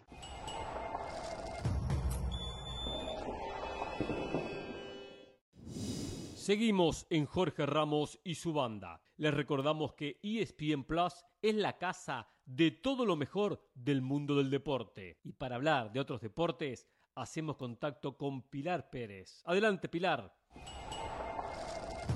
Gracias, el saludo como siempre a todos en la banda y a nuestra fiel audiencia a través de ESPN Plus. Ya tenemos nuevo campeón de la NHL, el Colorado Avalanche consiguió su primer Stanley Cup en más de 20 años luego de vencer en el sexto juego de las finales 2 a 1 a Tampa Bay Lightning. Tras muchos años de decepciones en los playoffs, por fin el Avalanche consiguió tener una marca ganadora en postemporada, cerrando 16-4 y terminando así con el sueño del tricampeonato de Tampa Bay. Este es el tercer título en la historia de la franquicia, quien en su camino a este Stanley Cup registró por lo menos dos series barridas, tanto en la primera ronda contra los Predators de Nashville como en la final de la conferencia oeste frente a los Oilers de Edmonton. Por su parte, el jugador defensivo de 23 años, Cale McCarr, fue elegido como el jugador más valioso de la postemporada, además siendo el más joven en ganarse el trofeo con Smythe, tras anotar 29 puntos en los 20 juegos de los playoffs, la mayor cantidad para un jugador defensivo en casi 30 años. Seguramente habrá un gran festejo en Denver y nosotros les tendremos todos los detalles. Por lo pronto les recordamos que este fin de semana arranque la apertura 2022 de la Liga MX y a través de ESPN Deportes no se puede perder toda la acción. El 16 de julio Santos estará recibiendo a las Chivas a las 7.30 del Este, 4.30 del Pacífico y usted lo puede disfrutar ahí. Nosotros regresamos con más en Jorge Ramos y su banda.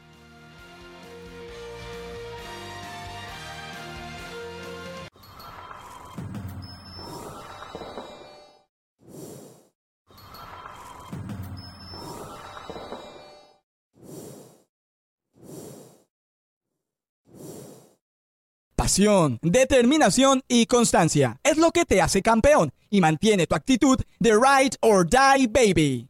eBay Motors tiene lo que necesitas para darle mantenimiento a tu vehículo y para llegar hasta el rendimiento máximo. Desde sobrealimentadores, sistemas de sonido, tubos de escape, luces LED y más. Si buscas velocidad, potencia o estilo, lo encontrarás todo en eBay Motors. Con más de 122 millones de piezas, siempre encontrarás justo lo que buscas. Y con Guaranteed Fit de eBay, tienes la garantía de que tu pieza quede perfectamente a la primera o se te devuelve tu dinero. Porque con eBay Motors, quemas llantas y no tu dinero. Con las piezas que buscas, a los precios que quieres, tu auto se convertirá en el MVP que te dará el triunfo. eBay Motors. ebaymotors.com Solo para artículos elegibles se aplican restricciones.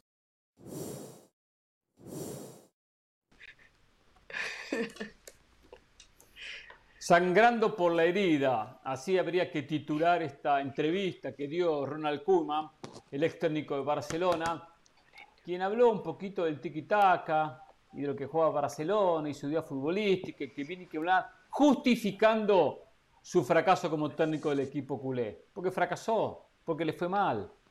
Vamos a escuchar a Ronald Koeman y después lo comentamos con la banda. Aquí está.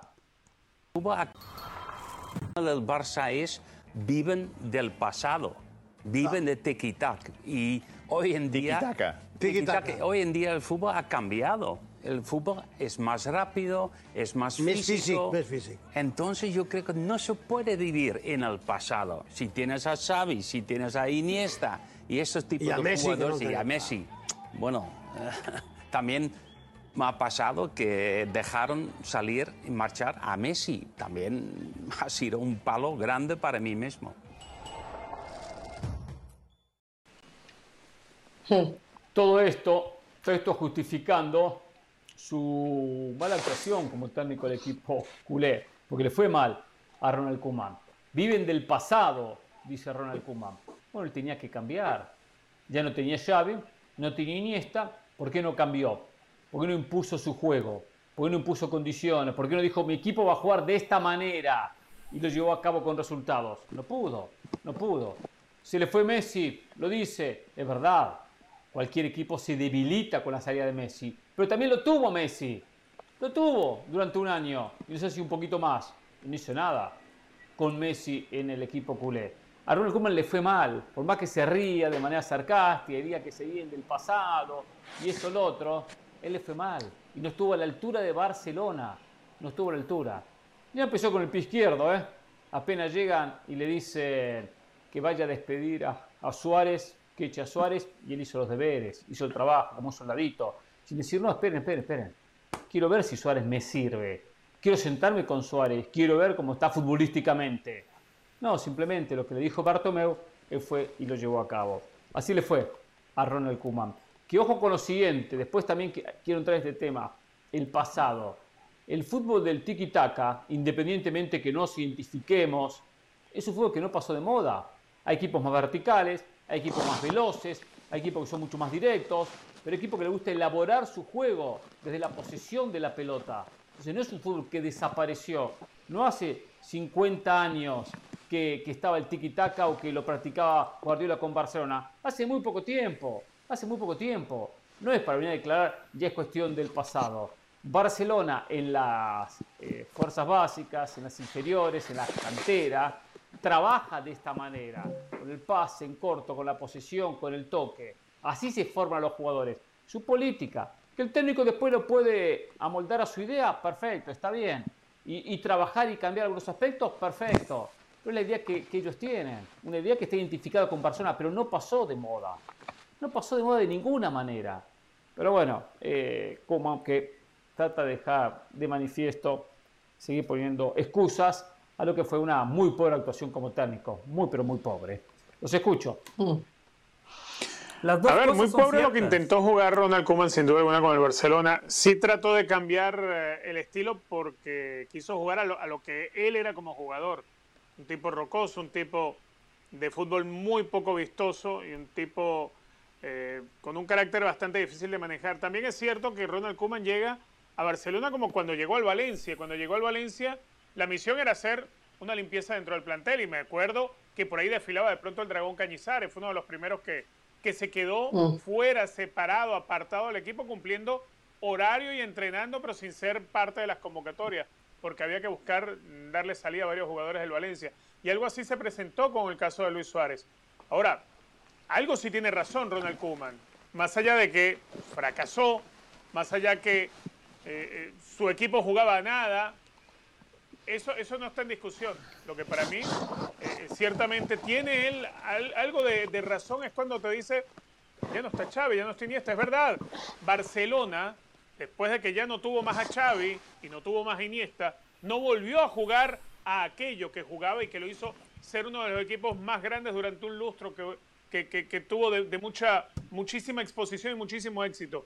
Eso no es una mentira. Ahora, que Barcelona históricamente intenta seguir jugando a otra cosa, es verdad y ese es su estilo, como lo es en Brasil para el Santos, el estilo que juega el Santos en Brasil, o, o, los equipos que ya tienen una identidad. Eso no lo puede sacar ni, ni, ni tumbarlo, ni inventarlo a una forma defensiva, a un estilo rocoso como el de Kuman, no.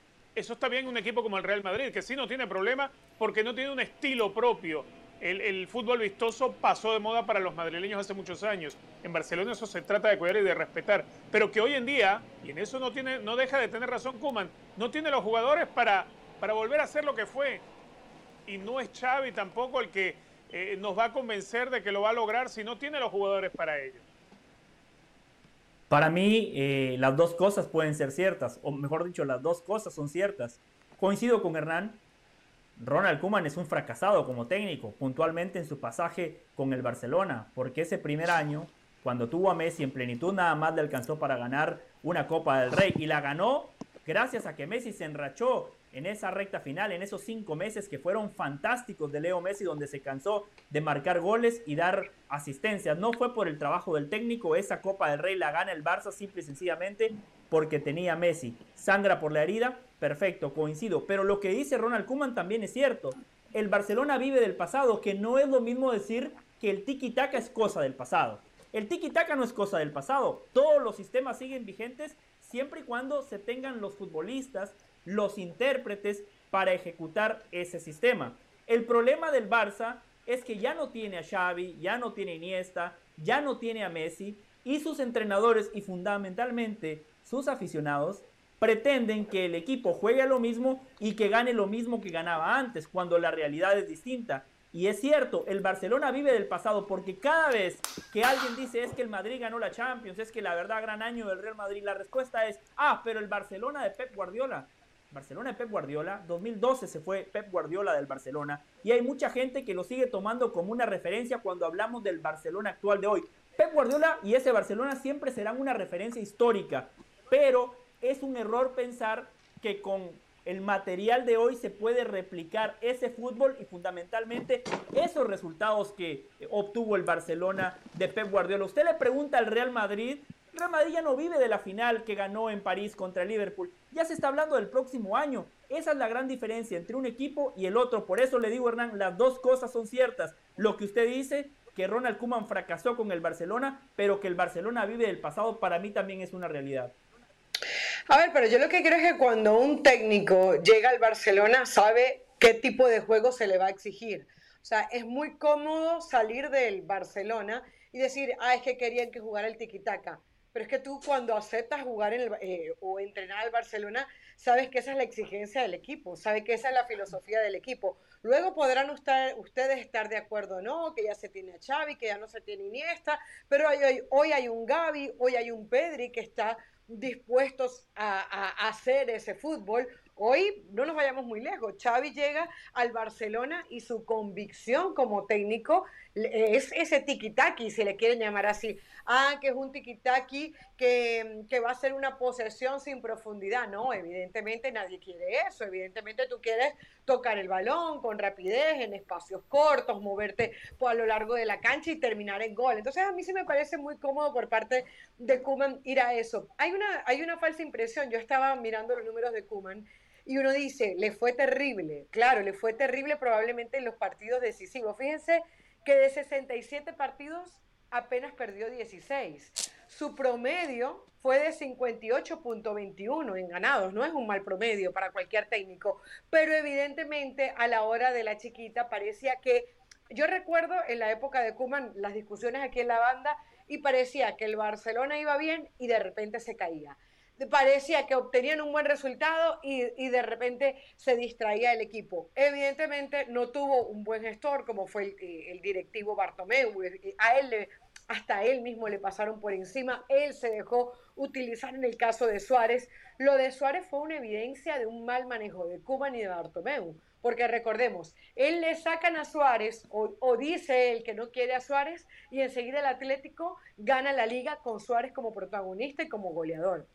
Entonces, pero yo sí creo que cuando sales de la institución tienes que o sea, aceptar tus errores y repito, el Barcelona, esa es su filosofía y nadie se la va a cambiar por ahora porque le dio resultados. Xavi hoy es un convencido de eso y yo sí creo que con un buen trabajo y una que otra incorporación, el Barcelona con ese fútbol va a terminar obteniendo buenos resultados. No los de Pep Guardiola, por eso fue histórico, porque era muy difícil lograr eso. De hecho, nadie lo ha logrado, seis títulos en un año. Pero, evidentemente, yo creo que el Barcelona no tiene nada de malo que quiera jugar a lo que, a lo que juega. Y así obtendrá unas veces campeonatos y en otras no. No, pero, claro, pero eh, solo una cosa. Se puede mantener el sistema, se le puede ser fiel al ADN, al estilo, pero hay variantes. Por ejemplo, el Barcelona de Luis Enrique. Luis Enrique para mí fue un genio. Fue un genio porque dijo, yo tengo a Messi, a Suárez y a Neymar. ¿Para qué quiero tener la pelota en la mitad de la cancha? Se la voy a dar a los tres de arriba. Y mientras más rápido le llegue la pelota a los tres de arriba, más cerca voy a estar de lograr mis objetivos. Ese Barcelona de Luis Enrique ganó el triplete. Liga, Champions y Copa del Rey. Fue tan bueno como el Barcelona de Pep Guardiola en cuanto a resultados, pero distinto.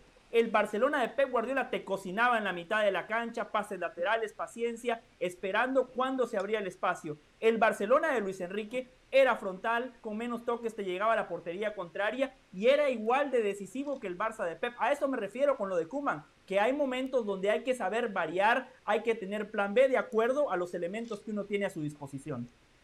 No, y hay una serie de variantes que uno puede agregarle a un estilo. Me gusta la posesión, tener la pelota, tengo jugadores de buen toque, pero tengo que agregarle aparte esto.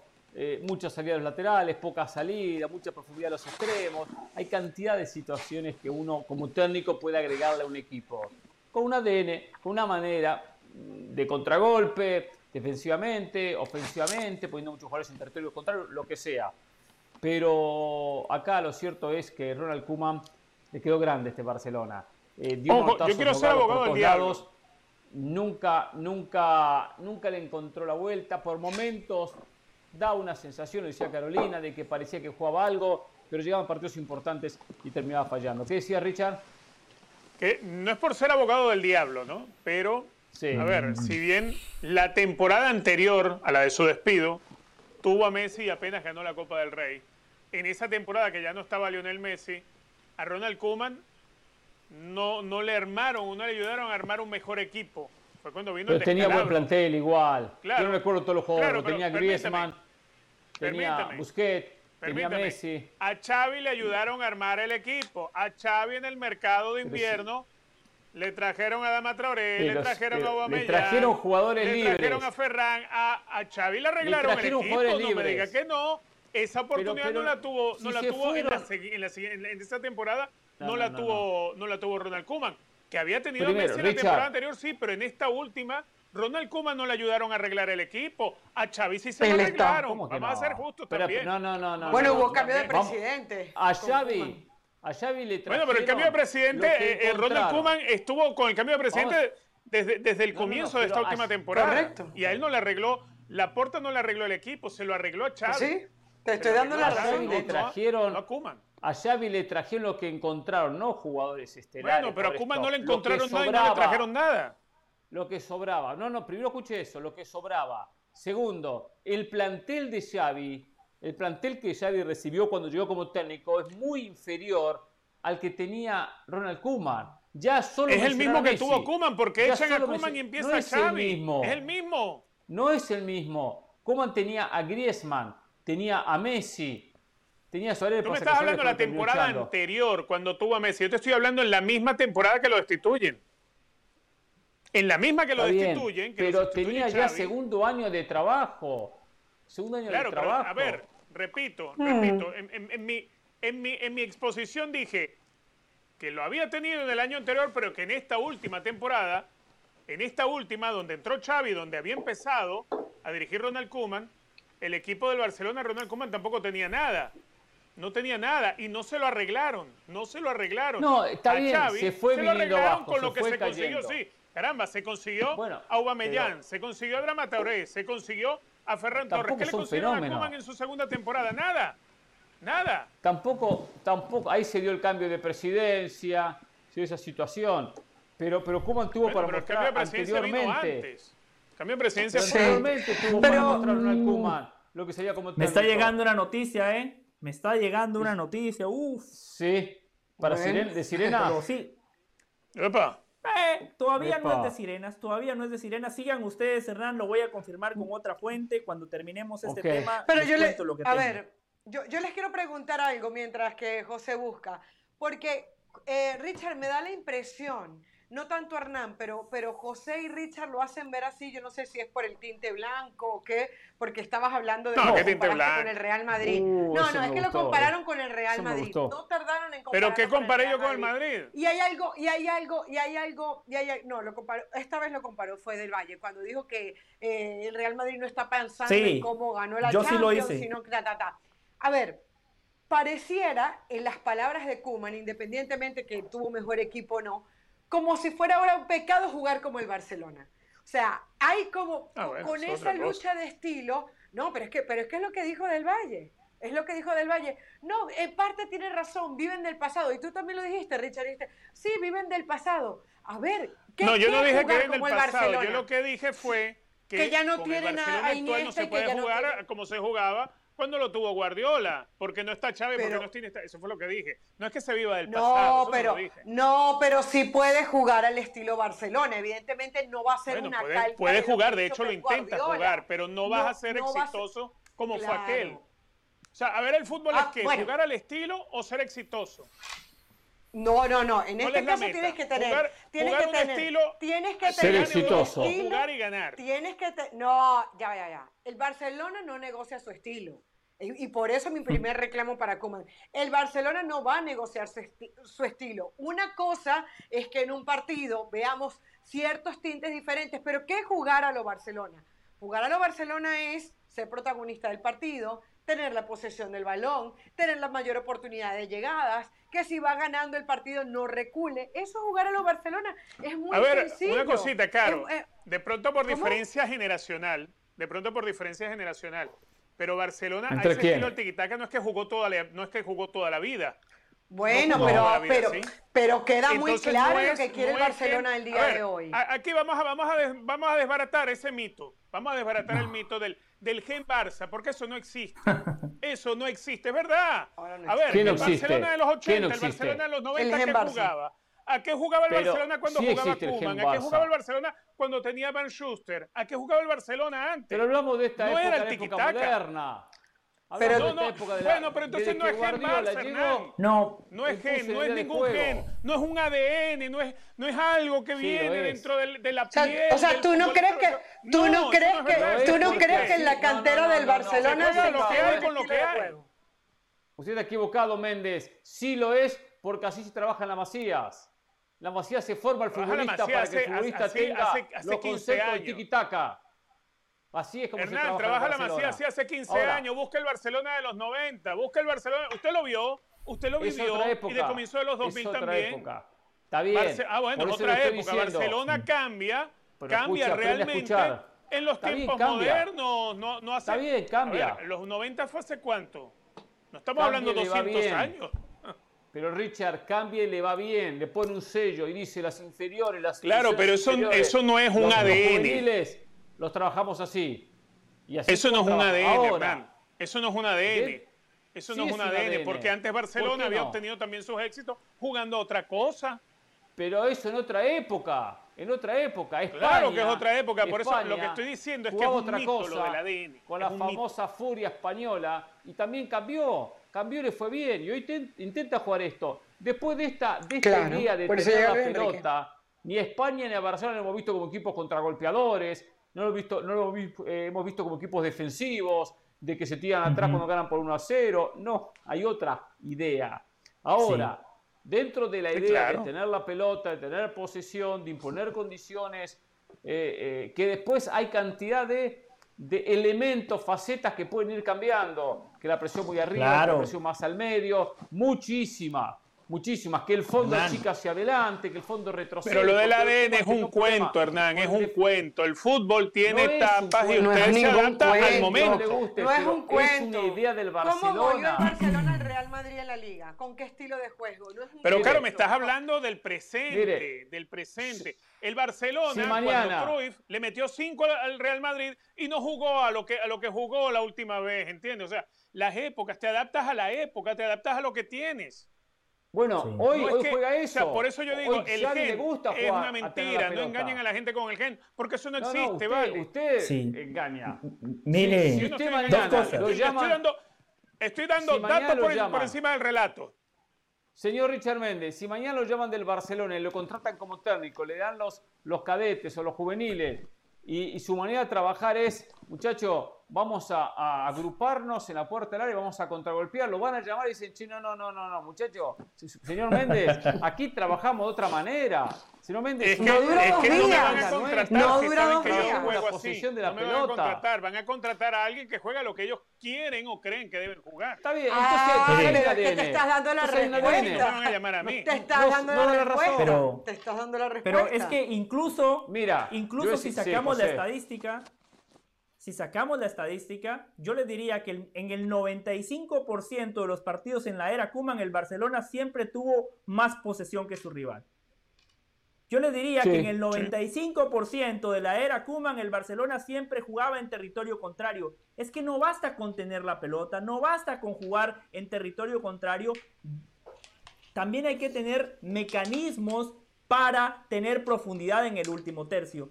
¿De qué me sirve tener una posesión abrumadora si no lastimo al portero contrario? ¿De qué me sirve tener la pelota si cuando llego al último tercio no se me cae una idea? Porque el rival cuenta, el rival cuenta. Eh, eh, el Barcelona, eh, España, lo que decía Hernán, ¿por qué el Barcelona ya no gana tanto como ganaba antes, independientemente de los intérpretes? ¿Por qué España ha dejado de dominar el fútbol como en un momento lo dominó? Porque el rival te estudia el rival cuenta. Entonces también hay que tener un plan B. Xavi, que llegó al Fútbol Club Barcelona y quiso ser el Xavi de siempre, ¿no? Eh, o el Xavi del Barcelona, del ADN, y se comió 8 contra el Bayern Múnich. Se comió una goleada. Hoy usted le pregunta a Xavi y él seguramente va a decir, ¿saben qué? Me equivoqué. Contra el Bayern Múnich, un rival que es superior, un rival que tiene más calidad, que en ese momento tenía mucho más trabajo. Yo acababa de llegar. Quizá lo mejor en ese partido puntual era jugar de contraataque. Quizá lo mejor en ese partido puntual era replegarse, defender bien, plantear un partido largo. Pero ¿qué pasa? Ah, si no lo hago, estoy traicionando una idea, estoy traicionando el ADN. Pero eh, ¿en serio ustedes prefieren traicionar un ADN, pero sacar un buen resultado o serle fiel a un sistema y comerse una goleada? Yo prefiero lo primero. Lo que pasa también. Lo que pasa es que el que cree en el sistema, el que cree en un estilo, piensa que teniendo el balón, teniéndolo bien, teniendo buena posesión del mismo, llegando al arco contrario, va a tener más posibilidades de ganar.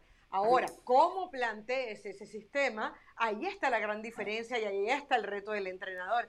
Es que, es, que esto, esto no es una opción. Ustedes están hablando de que esto pueda ser una opción. Ah, es que ahora me voy a defender. ¿Cuántos equipos débiles nosotros no llegamos a ver? En el caso de Venezuela, Richard lo sabe, colgados atrás, igualito se comían cinco o seis de, de, Brasil. Es que es un tema de cómo terminas planteando el partido sin, sin jugarle en contra a tu filosofía. Y por Pero es que si dices equipo débil y sales a jugarle a la posesión, no te vas a comer cinco, sino 15. No, no, Richard. Cuando eres un equipo Richard, débil. Tú sabes, Richard, Richard. Cuando eres un equipo débil no puedes salir a jugar de igual a igual. Pero es que no, pero no solamente hablamos de jugar con irreverencia. Tú escuchaste eso en las palabras de Richard Páez desde hace mucho tiempo. Pero, pero es distinto. O sea, tú me estás planteando. No, es no, no Estamos hablando de Barcelona y todos los caminos conducen a Venezuela. No, no, no, no, no, es distinto. Lo que quiero hablar es que. Estamos hablando de Barcelona, y terminamos hablando de Venezuela. Algo, algo me perdí, ¿eh? la conducción. José del Valle, cuando planteaba el partido entre Barcelona y el Bayern Múnich, quería hacer. que planteaba a Barcelona como un equipo débil, como si fuera Venezuela contra Brasil. Así lo planteó. Y entonces, ¿cómo Xavi, como carta de presentación, no, no, eso de, perdón, perdón, perdón. Eso lo estás diciendo tú. Yo no lo escuché eso del Valle, ¿eh? Perdón, yo no lo escuché. pero lo mostró, lo Claro. mostró. Dijo, no, Claro. se comió ocho por no- el Bayern porque, porque fue ofensivo. Eso fue lo que dijo del Valle. No, pero claro, Se comió yo ocho porque pensó que podía hacerle daño a un equipo rápido pensé- de la forma que pensé- intentó jugar, es, es obvio, es obvio. Barcelona Claro. trató, eh, pensó, se pensó en Barcelona y lo pensó Chávez, que con la posesión le bastaba para arrinconar y para dominarle el partido al Bayern, cuando el Bayern la posesión la puede tener el rival. El equipo más, a ver, el equipo más responsable en la cancha es el que sabe utilizar a sus elementos en el campo para ganar los partidos. Tú puedes tener la idea, y sí, ciertamente, si tú tienes la pelota tienes más, más oportunidades de ganar un partido. Eso no es discutible, eso es así. Pero si tú tienes la posesión de pelota, no solamente significa que tú vas a poder llevar la pelota al frente y que tú vas a poder disfrutar de, de- de- de situaciones. Tienes que tomar en consideración al rival que tienes delante. Los partidos no se plantean únicamente desde el punto de vista de lo que yo quiero y lo que a mí me gusta, sino del rival que tengo por delante. Y obviamente Barcelona contra el Bayern, en aquellos ocho goles que se comió, no planteó el partido en virtud del rival, sino en virtud de lo que creía que iba a poder lograr con la posesión de pelota. Siempre lo hacía de esa manera. Siempre lo hacía de esa manera. Acá hay mil maneras de plantear un partido. Acá lo importante es cuando el técnico logra convencer y trabajar al futbolista de tal manera que impone condiciones con su estilo. Impone condiciones con su estilo. Mi manera de jugar es esta y así, así hacer daño. Sea la que fuese. Bueno. Sea la que fuese. Y así te puedes comer Pero bueno, ocho. señores, Kuman, Kuman hablando, reviviendo. Igualmente un técnico que la imagen que dejó fue muy pobre. Y bueno, eh, vamos a- va a ser muy difícil eh, que, que llegue un equipo importante como llegó al Barcelona después de la mala imagen que dejó. A ver, señores, quiero que, compartir con ustedes Hernán- algunas novedades. Eh, mm, sí, Carol, sí. No, solamente que, que recordar que dejó su selección por dirigir al Barcelona, lo cual a mí me, me Sí, dejó siempre sí. un, punto, un punto criticable. Pero bueno, ya te dejo porque sé que estaba cerrando el tema. Mira qué buen punto, Sí, ¿verdad? sí, quiero cerrar el tema porque quiero hablar del Mundial 2026. Tengo algunas novedades importantes de lo que se está trabajando para el Mundial que se va a disputar en Estados Unidos, Canadá y en México. Un Mundial que a todos nosotros, quienes vivimos en Estados Unidos, quienes nos siguen y, nos ven a través de México, les es muy importante porque ahora no está en juego solamente el hecho de quienes clasifican, sino en muchas cuestiones. Por ejemplo, cuestiones de las ciudades, la selección, las ciudades subsedes, cuántas, cuántos partidos va a tener cada ciudad. Algo que comúnmente no nos interesa tanto o no estamos tan metidos cuando los mundiales se juegan en otro lado, como ahora en Qatar o en el pasado en Rusia. Ahora sí, nos interesa porque de repente en la ciudad donde residimos se va a jugar la final, la semifinal o, o queremos saber cuántos partidos se van a disputar. Por lo tanto, tengo información muy importante para compartir Muy bien. con ustedes. Vamos a irnos a la pausa en Jorge Ramos y su banda y a regreso le entero lo que me enteré, lo que me contaron. Le voy a leer lo que me contaron. Así como me lo enviaron, se los voy a leer. ¿eh? Yo no estoy Muy ahí eh, eh, guardando Inventando. información y no, y, no, y no siendo abierto y censurando. No, no, no. Lo que me enviaron se los voy a compartir a todos ustedes. Y yo les tengo una noticia también, ¿eh? No se Se voy a explicar también. ¿eh? ¿Usted tiene noticias importantes? Sí. Es importante, futbolista. Sí. Mire, se lo titulo. Titule, Jugador titule. de selección mexicana pretendido por un equipo europeo. Oh, jugador de selección mexicana pretendido por equipo europeo. Después de la pausa nos metemos en ese tema, le comento el 2026, nos quedan todavía muchas cosas pendientes, ¿eh? lo que criticaron al Real Madrid. ¿eh? Vamos a ir con César Caballero también en minutos para hablar del América. ¿eh? Pausa y regresamos aquí en Jorge Ramos y su banda.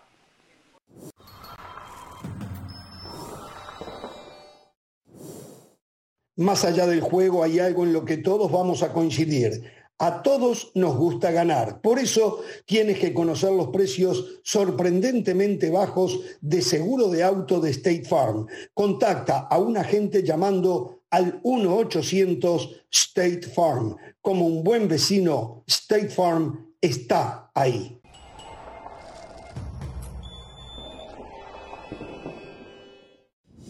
Seguimos en Jorge Ramos y su banda. Les recordamos que ESPN Plus es la casa de todo lo mejor del mundo del deporte. Y para hablar de otros deportes, hacemos contacto con Pilar Pérez. Adelante, Pilar. Gracias, estamos de regreso con información de box en la previa de la ansiada tercera pelea entre Saúl Álvarez y Gennady Golovkin a llevarse a cabo el próximo 17 de septiembre en Las Vegas, Nevada. El tapatío dio tremendas declaraciones, afirmando que pretende ponerle fin a la carrera del kazajo y que la única manera en que va a terminar dicho combate es con un knockout. Mucha historia fuera del ring hay entre estos dos pugilistas quienes han generado cierto resentimiento de cara a su próximo combate, que según las palabras de Golovkin será el más atractivo de la trilogía por lo mucho que hoy por hoy se conocen entre ellos. Recordemos que se enfrentaron por primera ocasión en septiembre del 2017 con un empate como resultado, el cual para muchos expertos fue un robo para Triple G. Al año siguiente se volverían a enfrentar siendo el Canelo el que salió victorioso por decisión mayoritaria. Y ahora, cuatro años después de esa última vez que se subieron al ring, quieren sellar esta rivalidad para siempre, cada uno buscando un resultado a su favor. Lo que es una realidad es que hoy sus carreras están en lados opuestos, pues Gennady con 40 años podría tomar esta como la última gran oportunidad, mientras que Saúl quiere recuperar el recién perdido reconocimiento del mejor libra por libra. Ya veremos qué es lo que sucede en el próximo mes de septiembre. Mientras tanto, no se olviden de disfrutar la acción de la Liga MX a través de ESPN Deportes. El próximo 16 de julio Santos recibe a Chivas y usted lo podrá disfrutar a través de nuestra pantalla a las 7.30 del Este, 4.30 del Pacífico. Ya lo saben, nosotros volvemos con más aquí en Jorge Ramos y su banda.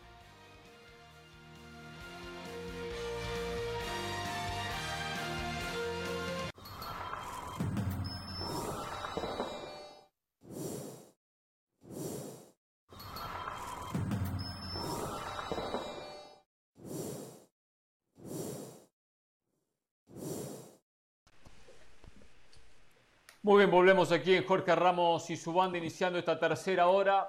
Ya tenemos contacto con nuestro compañero César Caballero para que nos cuente lo último del América, también de algún otro campamento y novedades a una semana que comience el campeonato de la Liga MX. Pero antes de ir con César, antes de la pausa, nos decía José del Valle que tiene una noticia muy importante. Un jugador mexicano que tiene una posibilidad de irse a Europa. ¿Estoy en lo correcto, José?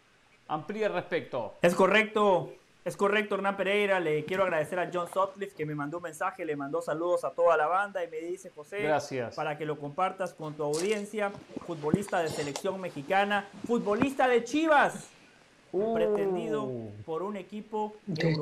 Chivas?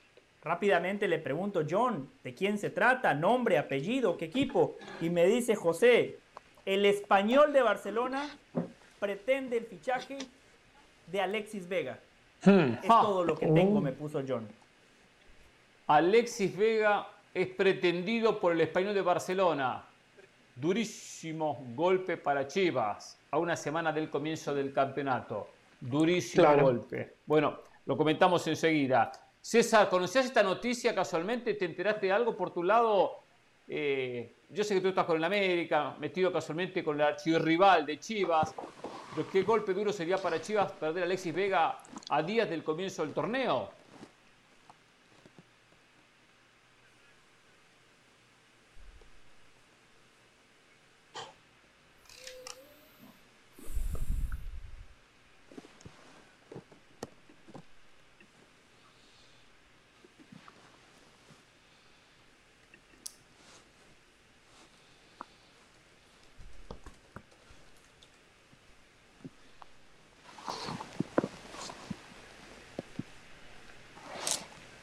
Hernán,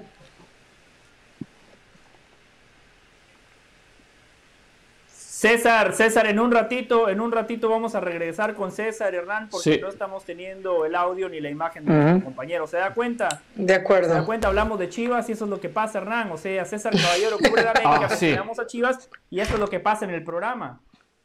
Y la culpa la tiene seguramente Ricardo Ricardo Peláez. Peláez.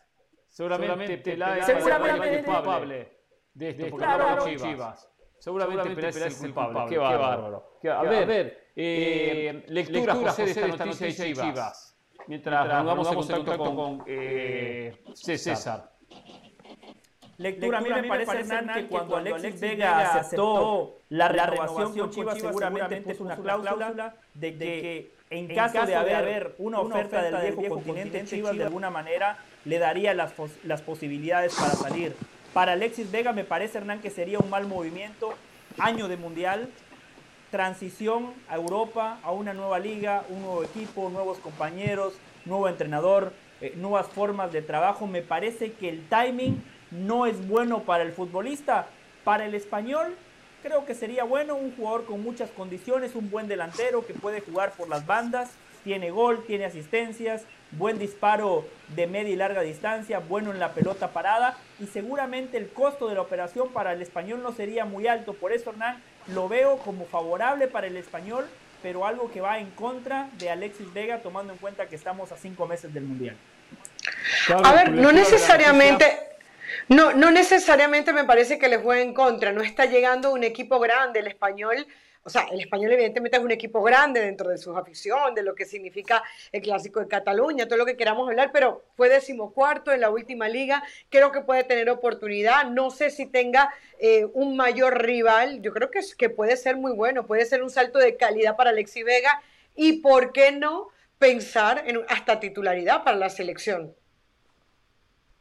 Eh, Richard. Para mí es un salto importantísimo. Eh, a ver, todo lo que sea cruzar el charco y, llegar a Europa, y más si es en la primera división de España, mm, porque no estamos hablando de que eh, la oportunidad es para jugar en Bélgica o para jugar, no sé, en el campeonato neerlandés, es para jugar en la Liga Española. Ojalá, ojalá, el salto es buenísimo. Ahora, eh, a los que deja mal es a su equipo. A la Chivas, los deja a, pocos días de arrancar y a salir a buscar, ¿no? De acuerdo, yo esa es la lectura que hago. Para Alexis también lo veo positivo. Si va a Europa, tiene 24 años, puede que tenga oportunidades en el futuro, no sé cuántas va a tener. No lo veo que un hombre que esté identificado con Chivas en un 100%, que tenga el sueño de seguir jugando en Chivas, de ganar campeonatos, por algo estuvo muy cerca de no renovar contrato.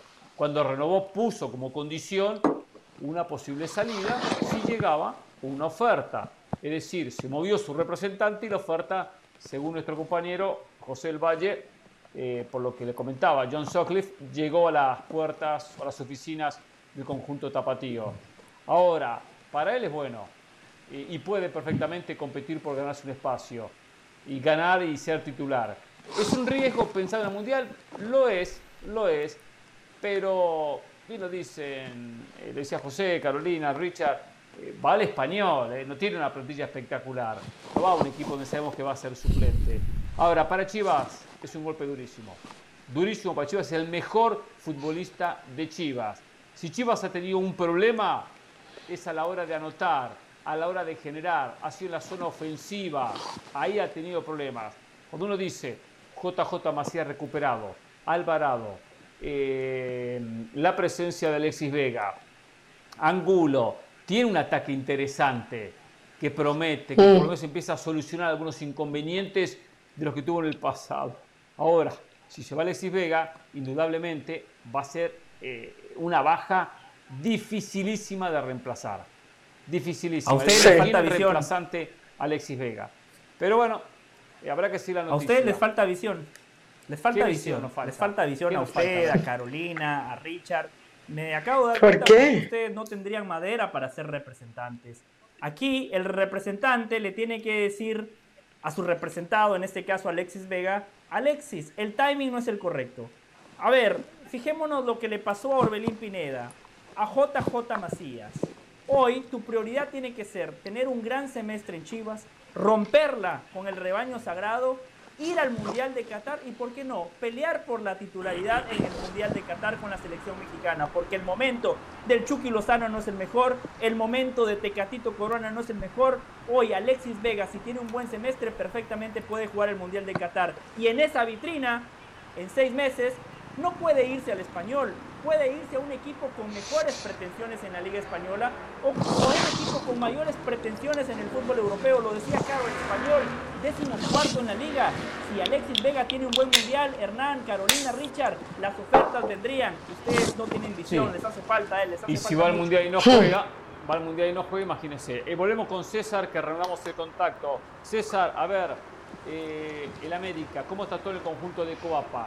Ya cerraron fila, ya tienen plantel completo con, perdón, con las tres incorporaciones. Hola Hernán, ¿cómo están? Qué gusto saludarlos de nueva cuenta. Es una puerta que todavía no se ha cerrado. en América no están eh, cerrados a la posibilidad de que pueda llegar una nueva incorporación, además de las tres que ya están en este momento. Sin embargo, todo esto dependerá de que se puedan liberar eh, plazas de extranjero, tomando en cuenta que en este momento el conjunto americanista tiene todo copado, necesitan hacerle espacio incluso a Jonathan el Cabecita Rodríguez, que es un jugador que va a estar inscrito sí o sí para el próximo torneo, pero si quieren pensar en un refuerzo extra, entonces tendrían que liberar una plaza más de jugador no formado en México. En este momento lo que está haciendo América y lo que está empujando es tratar de convencer a Juan Otero de que tome la opción que tiene con el equipo de Necaxa. Hay un acuerdo total entre directivas de América y los Rayos para que el jugador se vaya a préstamo por un año a jugar a Aguascalientes. Mismo sueldo que percibe en el conjunto americanista para que no sea un problema y para que Otero acceda a irse. Sin embargo, el colombiano el fin de semana pasado le dijo a la directiva que él no se quiere ir, que se quiere quedar y vamos a ver qué es lo que pasa en las próximas horas. América sabe y el jugador sabe perfectamente que no entra en planes del equipo. Es por eso que sigue la negociación. América está tratando de persuadirlo para que tome la opción que tiene con el cuadro de Necaxa. Otro que podría salir del nido es Bruno Valdés. Como se informó el fin de semana, el cuadro del Al Hilal de Arabia sí tiene un interés real de llevarse a Bruno Valdés. Incluso habría puesto ya una propuesta en la mesa de la directiva americanista. No es tan alta como los reportes habían indicado desde Europa, pero sí hay una intención de llevarse al jugador. Ahora todo está en las manos de Bruno si es que quiere continuar su carrera en el Medio Oriente. Lo de Otero, que decías que no tiene, no tiene ganas, no tiene intención de ir a Necaxa.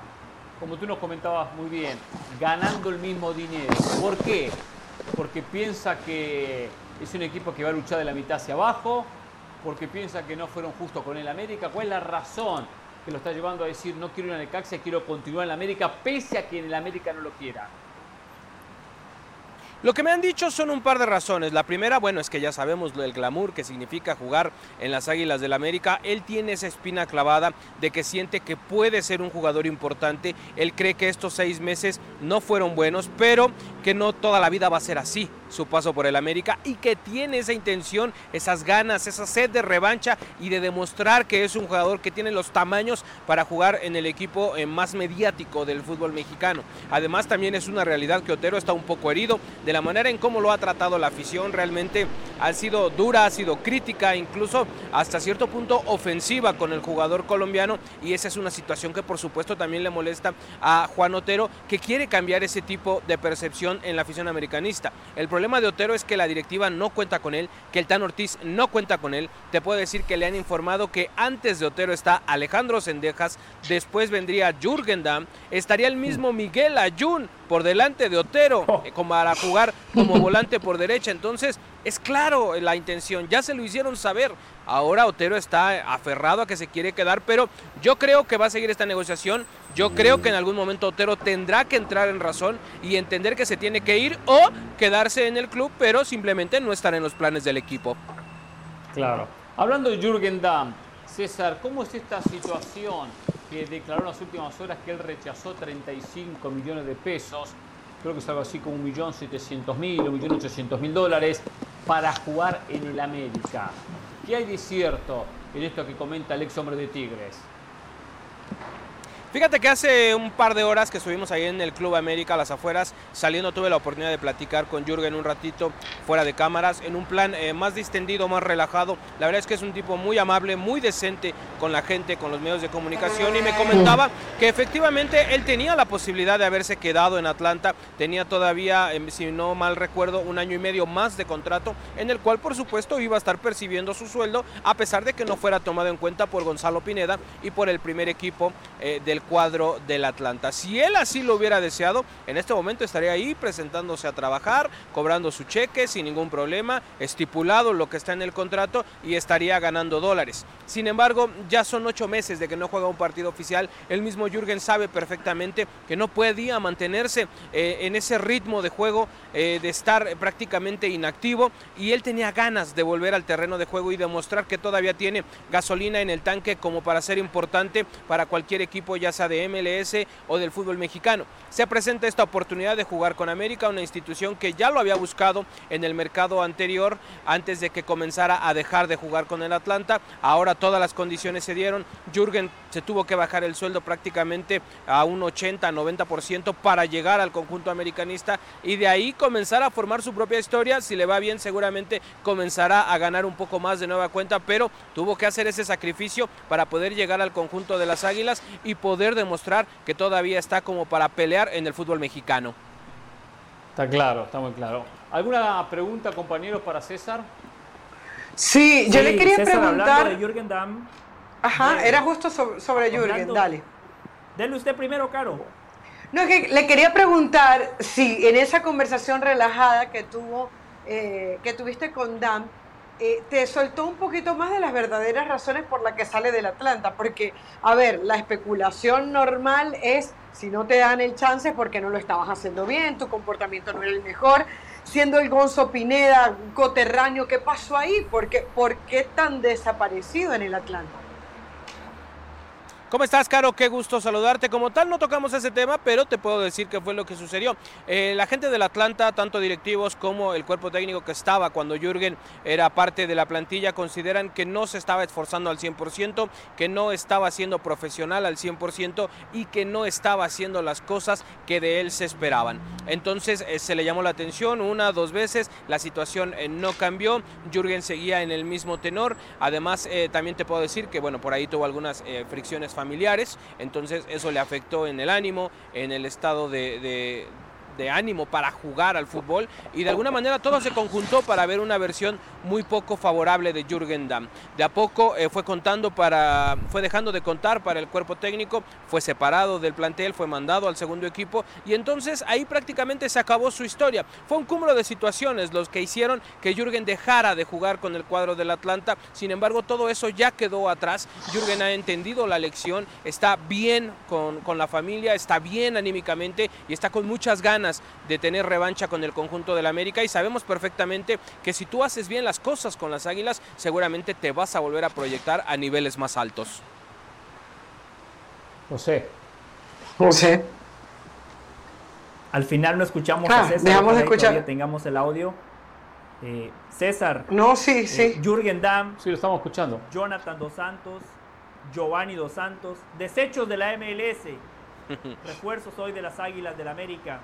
El aficionado del América con el cual usted convive día a día está contento con los refuerzos que han llegado al América en los últimos años, no están decepcionados de ver que Gareth Bell, que va a cobrar menos que el cabecita Rodríguez, es refuerzo del LAFC. ¿Qué dice el aficionado del América, César? ¿Qué pasa, José? ¿Cómo estás? Qué gusto saludarte no están contentos en general, a pesar de que en este semestre eh, se hicieron bien las cosas y te puedo decir que en este semestre sí está satisfecha la afición americanista con la llegada principalmente del cabecita y de Néstor Araujo. El tema de Jürgen Damm no termina de cuadrarles, pero bueno, entienden que es un jugador que llegó libre y que va a cobrar poco y que quizás en una de esas te resulta una buena apuesta, entonces no hay tanto problema por eso. Pero si están satisfechos con la llegada del cabecita, consideran que puede ser un jugador importante, consideran que puede ser un futbolista que marque diferencia, como lo hizo en su etapa con Cruz Azul. Y bueno, de Néstor Araujo es un defensa que tiene mucha experiencia y que es titular de selección mexicana. Si hablamos de un periodo de un año, año y medio, no la afición americanista no está tan satisfecha, pero consideran que con el mercado que se hizo en esta ocasión se puede aspirar a cosas importantes. Ahora, en el tema de los jugadores bomba, de los jugadores mediáticos, como el mismo Gareth Bale que tú comentas, por supuesto que en América,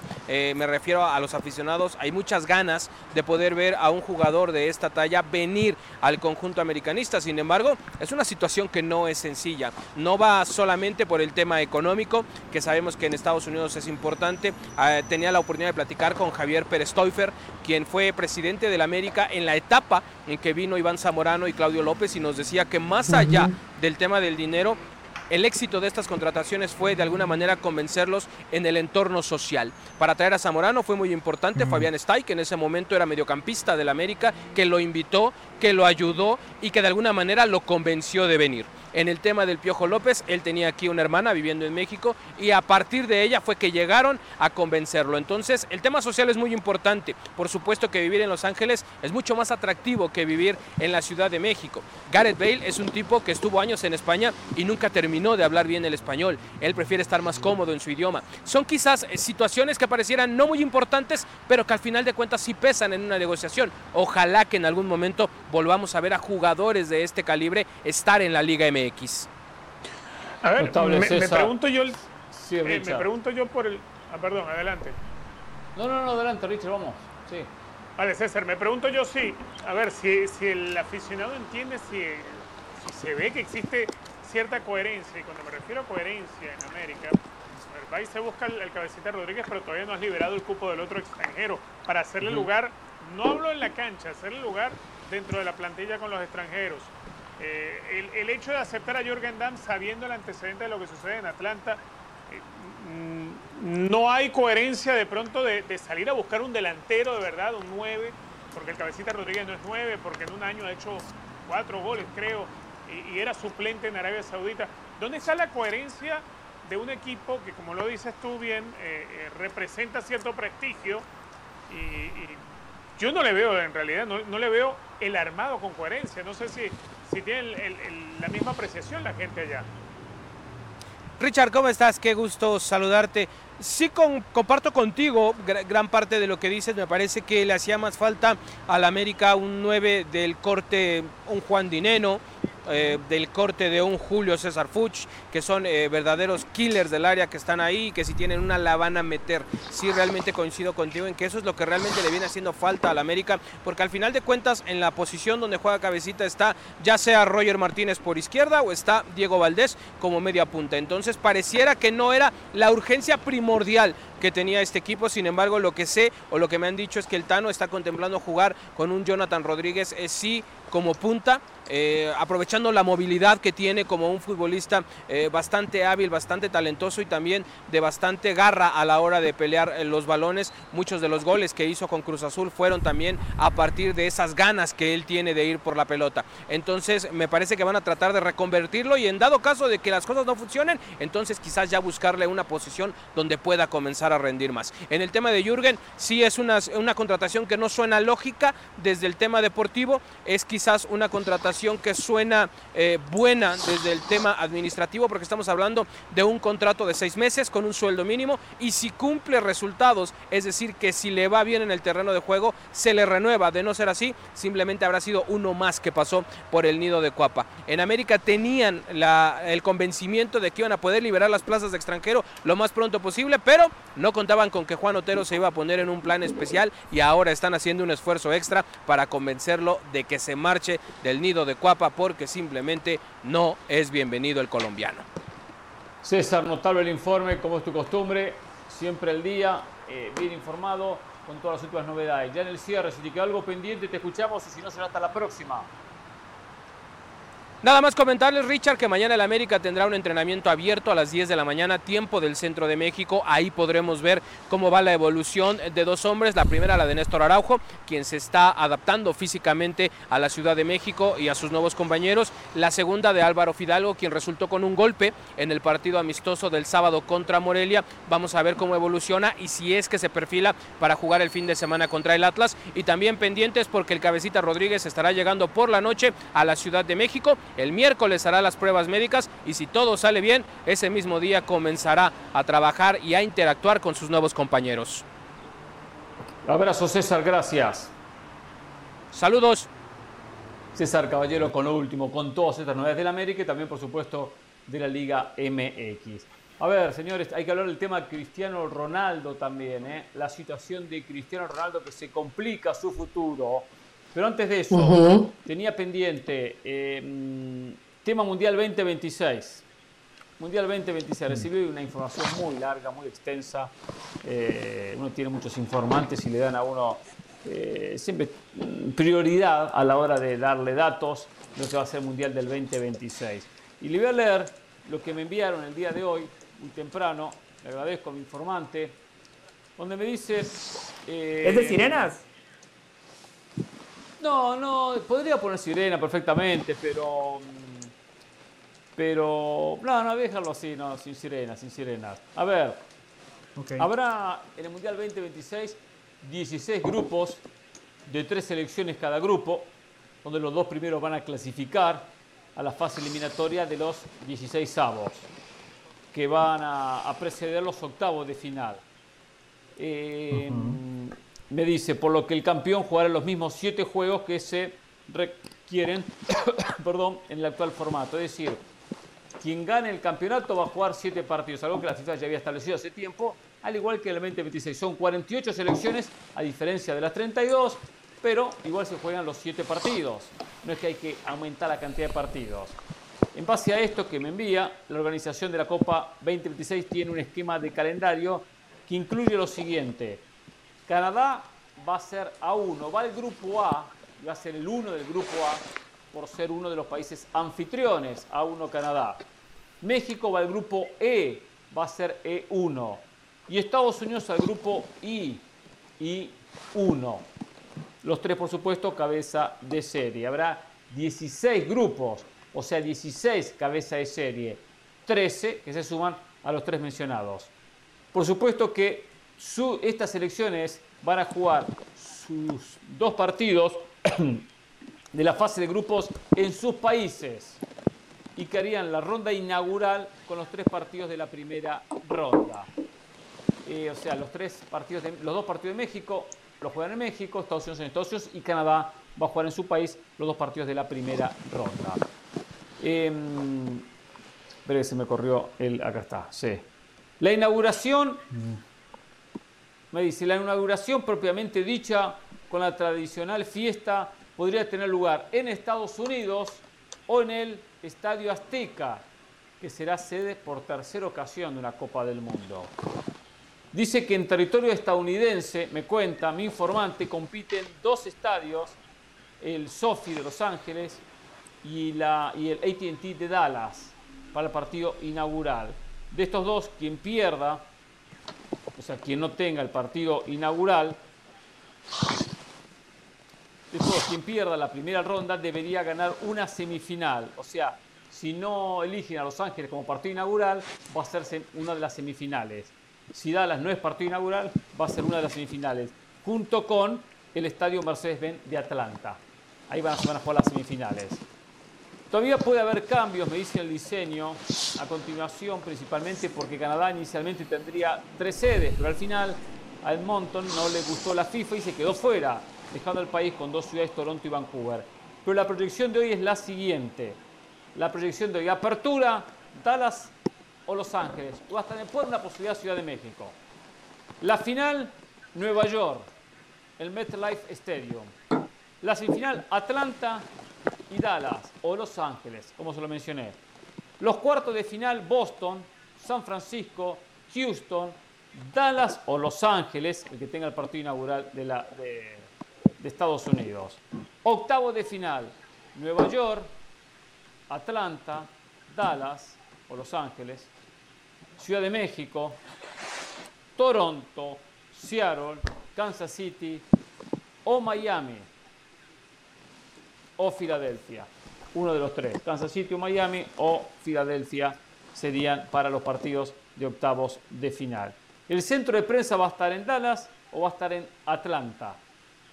El centro de prensa de la Copa del Mundo, donde es el centro principal, donde están los, los medios y de ahí originan las transmisiones muchas veces y las señales de los partidos. Así que bueno, información de lo que es el Mundial 2026, que por supuesto nos empieza apasionar a nosotros desde este formato, de, esta, de esto que se empieza a, armar ahora, que es donde se juega el partido inaugural, donde se juega la final, los partidos de cuarto, los partidos de octavos, y bueno, todo esto que se empieza a trabajar políticamente y también, por supuesto, de la mano de, la FIFA. Pero dice que bueno, quería compartir con ustedes, porque me pareció que valía, valía la pena mencionarlo.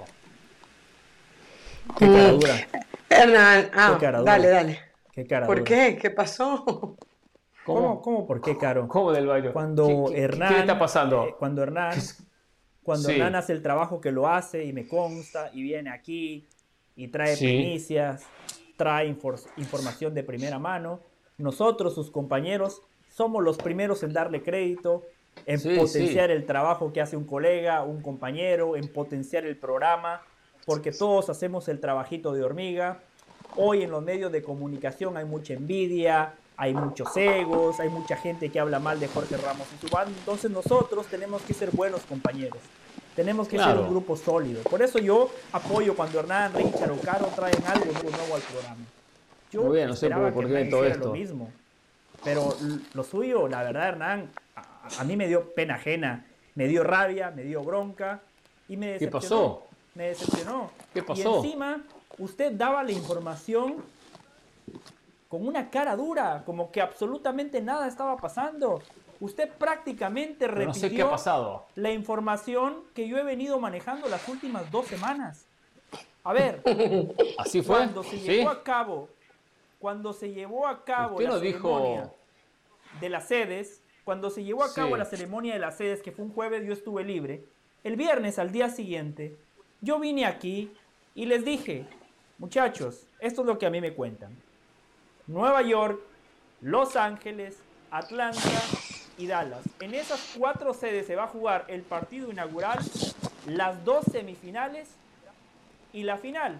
Es más, yo me la jugué uh. y les dije, por lo que me comentan, la final va a ser en Nueva York. en Nueva York. Es verdad, Las semifinales van a ser en Dallas y en Atlanta y en Los Ángeles va a ser el partido inaugural.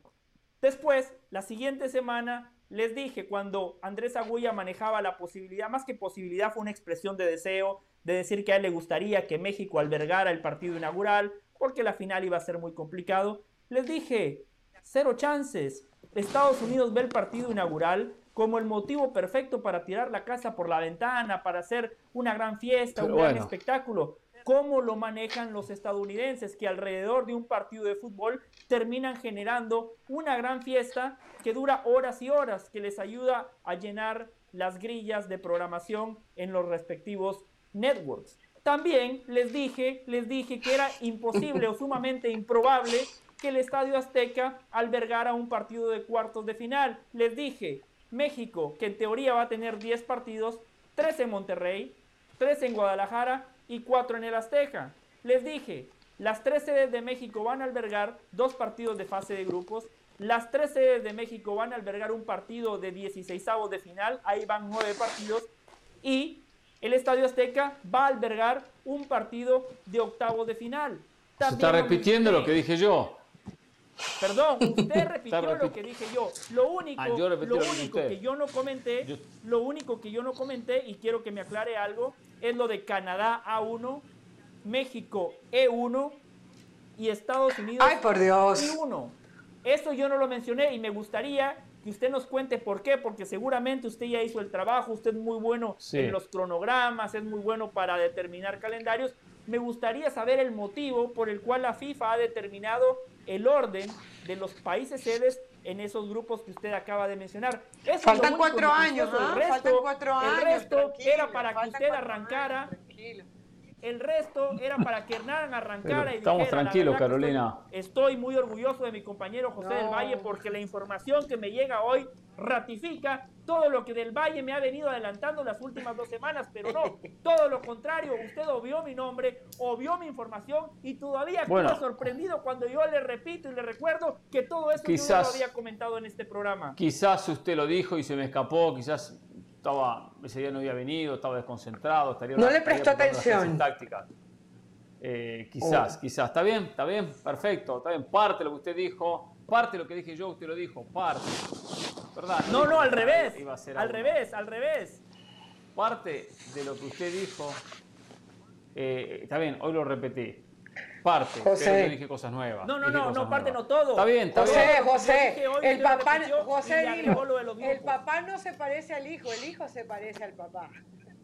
Claro, y claro, yo esperaba, yo esperaba que usted también en este momento le dijera, no, esa frase. Yo, estaba, yo me quedé con José tiene razón, yo estuve en ese okay, ¿qué quiere, José? usted se queda callada, qué bárbaro, Richard, Richard, espero que usted sí me apoye como siempre lo ha hecho, Richard Méndez, no me decepcione, salve a los compañeros del papelón, o sea, aquí el crédito es para Jorge Ramos y su banda. Eh, los compañeros. Tengo que apoyarte, José. Tengo que apoyarte, tienes razón. Hay que cuidarnos, muchachos. No podemos, no podemos la información unos a otros. Sí, gracias, Está Richard. bien, yo lo recibí No temprano y podemos, simplemente... Somos un equipo, ¿no? tuve- Eh, eh, la pelota hay que compartirla. Pero hay que Sí, respetar la jerarquía del que, simplemente- del que la juega. Sí. recibí la información y tuve el gesto muy generoso de mi parte de compartirla con ustedes y con la gente. Eso es simplemente lo que quise hacer. Si obvié, si se me escapó que José había adelantado algunas cosas de esta, bueno, está bien, José, disculpe, no lo hice a propósito. Mm. Pero también tiene un, un impacto diferente cuando lo digo yo, cuando lo dice usted. Y eso es lo que pasa también, ¿no? hay que entenderlo también. hay que Ah, entenderlo. ¿se da cuenta, A Richard? Lo que le dije de los egos. Ahí está. Ahí está. ¿Cómo fue que dijo Carolina? El hijo se parece al padre, no al revés, ¿no? ¿Cómo fue? Ajá. El padre se parece al hijo, no el hijo al padre. Qué frase, Caro. Sí, Argentina se parece a París, no París Argentina, como dicen. Exacto. A ver, eh, yo le voy a decir lo siguiente. ¿Por qué uno va al grupo A, a otro grupo E y otro al grupo I? Son 16 grupos. Sí. Y entonces, el grupo A, B, C y D tienen cruces entre ellos. El A se va a cruzar con el B, el C se va a cruzar con el D, y el ganador de esos cruces va a jugar el A contra el C y el B contra el D. Es decir, de los primeros cuatro grupos va a haber dos semifinalistas. Por eso ponen en esa parte del grupo a uno de los locales, Canadá. Cuando comienza la segunda parte de los grupos, es como que el mundial se divide en cuatro. Ahí viene el E, F, G y H. El E ponen a Estados Unidos, a México, perdón, a México. Y después viene Ah. I, J, Me confundí, K me confundí. y L.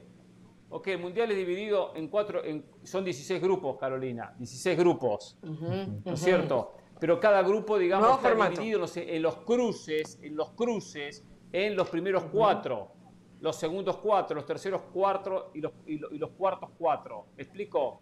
Como cuatro cuadrantes. Entonces, en los primeros cuatro hay un cabeza de serie local, Canadá. Por eso el A. A, B, C y D, Canadá. En los segundos cuatro, E, F, G y H, el segundo cabeza de serie local, Estados Unidos. Ahí saltamos a los otros cuatro. I, J, K y L, los otros cuatro, que es, que es la selección de México. Eh, perdón, sí, la selección de México. ¿Me explico? Para que no se crucen Canadá, Estados Unidos y México como países anfitriones. Solo podrían cruzarse en una ronda semifinal, lo cual va a ser, va a ser muy complicado llegar. Y si llega, y si llega de casualidad, termina llegando uno. Por eso simplemente esto de los, de los grupos. Pero bueno, eh, información que uno se va, que uno se va enterar. Hernán, te quiero hacer una pregunta antes de irme de vacaciones. Sí, sí, Carolina. ¿Estás emocionado con la probable llegada de, de Lucho Suárez a River? Muy buena pregunta, muy buena pregunta. Muy emocionado y muy ilusionado. Me encantaría que Luis Suárez llegue a River, me encantaría. Eh, no tengo dudas, no tengo dudas que se va a cansar de hacer goles, va a hacer cantidad de goles por la manera que juega River. Ayer hubo alguien, ayer hubo alguien que tiró eh, en las redes sociales que ya estaba hecho que era jugador de River. Eso no es ¿Qué verdad. La humareda que hay por ahí, ¿eh? ¿Usted cree que venta de humo como la producción que Suárez va a llegar a River? Hay una posibilidad alta, ¿eh? Hay una alta Ah, que, que me pican los ojos, ya va, que, que no veo bien. alta posibilidad.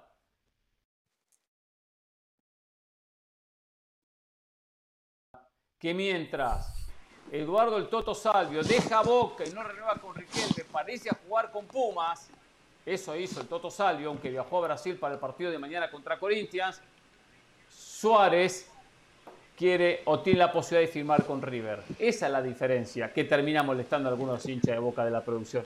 Esa es la diferencia. Ahora, sí me ilusiona, me encantaría, no está cerrado el tema, no es un hecho, Carolina que vaya a llegar al River, pero hay una posibilidad supuestamente alta de que vaya a dar el sí. Está esperando que, eh, dependiendo las ofertas que reciba de Europa, y esperando que River pase también la instancia frente a Vélez. No, no, no, Hernán. claros, pues está- me están dando Hernán. incorrecta, incorrecta, incorrecta. que poner la lista ante mañana a las 12 de la noche para jugar los octavos de final. Luis Suárez no va a jugar los octavos de final de la Copa Libertadores. Si juega, juega a partir de cuartos de final la Libertadores. Que se puede cambiar jugadores. Sí, Carol. Hernán, no sé si tú eh, manejas esta información, pero lo que llegaba, porque, a ver, estar enloquecidos en Argentina con la probable llegada de Luis Suárez es normal llegando a River. Estamos hablando de un delantero top, más allá de que ya esté en, la cumbre de su carrera, todo el mundo entiende lo que significa Luis Suárez. Y eh, escuchaba unas palabras, o más bien leí unas palabras de Marcelo Gallardo, porque le preguntaron por el caso, recordemos que iba a llegar en un principio Borja, el delantero colombiano del Junior de Barranquilla, por cierto, eso nunca lo tocamos, pero mm. nos afectó que River tocara a Borja eh, antes de ese partido con Nacional y Junior se quedó sin la final. Bueno, otro tema de conversación. Pero, el caso, como Borja... Lo de Borja no está muerto. Sí, sí. sí, por eso, a eso voy, a eso voy, a eso voy. Y puso trabas. Ahora River acaba de mejorar la oferta. Claro, a eso voy. En esa respuesta de Gallardo, supuestamente Gallardo respondió, que llegue llegará uno de los dos, palabras más, palabras menos, llegará uno de los dos, Borja o Suárez, pero es casi probable que uno de los dos llegue. Es decir, a la gente en este caso, no, salvo que seas el junior o colombiano, no le va a interesar el nombre de Borja, sino Suárez. El hecho de que Gallardo haya aceptado que las dos son opciones reales, pues evidentemente te habla de una cercanía real entre el uruguayo y, River Plate. Mm. Bueno, Yo quiero mencionar dos cosas. la, respuesta de Suárez, o sea, Gallardo más que eso no puede decir. Él dijo que, ojalá, creo que dijo ojalá, lo dijo ayer en conferencia de prensa, perdón, el sábado, después del, partido contra Lanús. Sí, sí, sí, sí. Sí, yo quiero mencionar eh, dos cosas. Si se concreta, sería un fichaje mediático para River y también sería un golpe muy duro para Boca porque desde que llegó Juan Román Román Riquelme siempre se ha hablado de fichajes bomba. Riquelme en su momento habló de Cavani. Ahora se habla de Arturo Vidal. Y sería River el que estaría realizando ese fichaje mediático.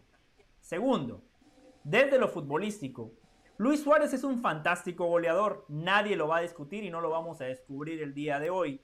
Pero yo cuando veo jugar a River, una de las virtudes del equipo del muñeco Gallardo es esa presión asfixiante que ejercen sobre el rival. Por eso a Gallardo le gustaba mucho Borré. Era un delantero que mordía, que corría, que era el primero en presionar. Julián Álvarez, con características distintas, pero por su juventud, también hace esos recorridos de presionar, de meter, de ser el primero en defender cuando el equipo no tiene la pelota. Luis Suárez, claramente a sus 35 años de edad, no está para ejercer esa presión. Eso de River sin la pelota, ahí River no podría presionar como lo hace ahora. Ahora, River con la pelota en los pies, con todo el fútbol que genera, Luis Suárez sería un fantástico finalizador para un equipo que siempre asume el rol protagónico independientemente del rival, de la competencia o del contexto en el que se juegue. Tercero, para finalizar, una clara incongruencia del señor Hernán Pereira, porque si hoy estuviésemos diciendo el Inter Miami quiere a Luis Suárez. Oh, otro que se viene a retirar a la MLS. Pero como es River, dice, oh, me ilusiona, me emociona el posible fichaje de Luis Suárez. Claramente una incongruencia del señor Hernán Pereira. No, ¿dónde está la incongruencia? En la Liga MLS viene a retirarse y en la Liga Argentina también van a retirarse. Pero la Liga MLS vende otra cosa, la, la MLS vende otra cosa. Y viene Dan Garber a decir, esos tiempos ya pasaron de futbolistas que venían a retirarse y contrata a Giorgio Chiellini con 37 años para que venga a retirarse. ¿Cuándo declaró Dan Garber lo siguiente? Lo declaró hace muy poquito, ¿eh? Hace muy poco, ¿eh? Sí, cuando las palabras de Neymar. Que venían a retirarse. Ya pasó. La Yo hablo de usted, Hernán Pereira. argentino. Yo hablo de usted, Hernán Pereira. Está bien, pero, pero acá, eh, cuando uno critica una liga, acá no hablamos de la liga argentina. No hablamos, muy poco hablamos de la liga argentina. Y a mí, la presencia de Suárez, claro que me ilusiona. No hay incongruencia ninguna en el comentario. Ahora, si usted me decía Suárez viene a la, a, la MLS yo le decía viene a retirarse y en River me ilusiona, está bien. Nunca dije nada de Suárez con la MLS. Nunca lo dije. Acá han contratado muchos jugadores para que vengan a retirarse. Muchos jugadores. Y no viene el caso. Y Argentina económicamente hoy pasa por un momento muy delicado en el país, en el valor del dólar, donde hay los jóvenes que están apareciendo y los veteranos que están regresando. Así se mueve el fútbol argentino. Los del medio se van a México, a Estados Unidos o a Europa. Pero después son jóvenes o veteranos los que juegan en la Argentina. Es constante, es constante. Eso no lo desconozco, ¿eh? No lo desconozco. Pero cuando quiera hablar de Argentina, hablemos. Hablemos. No porque no lo mencioné quiere decir que estoy, estoy siendo Yo lo único que digo es que a usted le faltó decir Luis Suárez va a retirarse a River. No sé si va a retirar a River. Posiblemente después vaya al fútbol uruguayo. Pero Luis Suárez no, puede aspirar a algo mejor, que era River o ir al fútbol uruguayo. No sé, pregunto yo. yo creo que hay, un montón de equipos en Europa que pudieran tener a Luis Suárez. Ay, Dios Primero que un equipo top no va a tener continuidad. Después un equipo River, equipo top. prefiere jugar la Copa Libertadores. Prefiere, jugar la Copa Pero tú crees que, a Luis Suárez no va a tener una sola oferta y va a llegar una oferta de River y no va a llegar una oferta que a él le satisfaga en Europa y sí va a aceptar una que seguramente económicamente no va a ser mejor que la que tenga en Europa para irse a River Plate. Hombre, vamos a pagar la maquinita de humo. Acá no hay maquinita de humo, acá es verdad. Maquinita de humo, los que subieron. esto no es un nightclub para abrir la máquina de humo. Hecho, que ya estaba hecho. Eso es maquinita de humo, ¿eh? Los que muchos en redes sociales subieron que ya era un hecho, que, que, Suárez ya estaba en River, bla. Eh, y después no, de muy buena fuente, porque uno lo subió y el resto fue copiando. Eso fue venta de humo. Yo no me subí en esa, ¿eh? En esa no me subí, ¿eh? Sí. pero, a ver, es, un, es, un, punto doloroso lo que dice Richard, de repente para un hincha de River, pero es una realidad. Yo creo que Luis Suárez ha demostrado que está para jugar en cualquier equipo europeo. Eh, a ver, de media, de media, de media tabla, o sea, para un Sevilla. Totalmente. Eh, lo hemos hablado para, para un Celta de Vigo, para equipos de la Liga Española e incluso algún otro de la Premier League. Pero eso es bueno para el River. Si hoy. si quiere jugar Champions, que vaya al campeón portugués. Caso que llegue. Por decir. Si llega, claro, si llega, por supuesto, ¿eh? Si llega. Eh, eh, sería bueno para el River. Ahora, Suárez también. Si llega, habla muy bien de River. Para ir a un equipo ya por un equipo de mitad de tabla o que voy a luchar por mantener la categoría o ir al Getafe, no sé, por citar un equipo, prefiero ir a jugar por un título en la Copa Libertadores de América. Y con un técnico espectacular. Y con ritmo y competencia. También puede ser suplente en un equipo, Suárez, donde eh, le puede aportar su experiencia jugando poco y no va a llegar bien al Mundial. En River va a jugar bastante y va a tener continuidad, como en ese equipo de mitad de tabla que podemos mencionar. Son decisiones de la vida y ahora que también el tema, por supuesto, económico que pesa en este caso. Lo bueno, es que a Suárez, por ser uruguayo, no hay que explicarle lo que es la Copa Libertadores, no ver si la, conoce, sabe lo que es la competencia. Eso es lo bueno. Bueno, eso, eso es lo bueno. Y más allá, y más allá, que aprovechando que hablamos de Argentina, más allá que los de Boca reaccionen, y esto yo no vengo a pasar facturas a nadie, ni a mencionar esto ni lo otro. Eh, Toto Salvio tiene jugador de Boca hasta el 30 de junio, vence su contrato en unos días, culminado el mes, la gente Boca quería renovarlo, no renovó contrato y se va a ir a jugar a Pumas de México. Independientemente que no tuvo el nivel que se esperaba y que tuvo lesiones, es una muy buena contratación para Pumas. Que Pumas no se ha considerado un equipo, no lo visto un equipo de traer grandes jugadores, grandes contrataciones. Ha traído muchos futbolistas desconocidos. Eh, Boca y Riquelme le hicieron una oferta a Salvio y querían que eh, Toto Salvio continuara con Boca.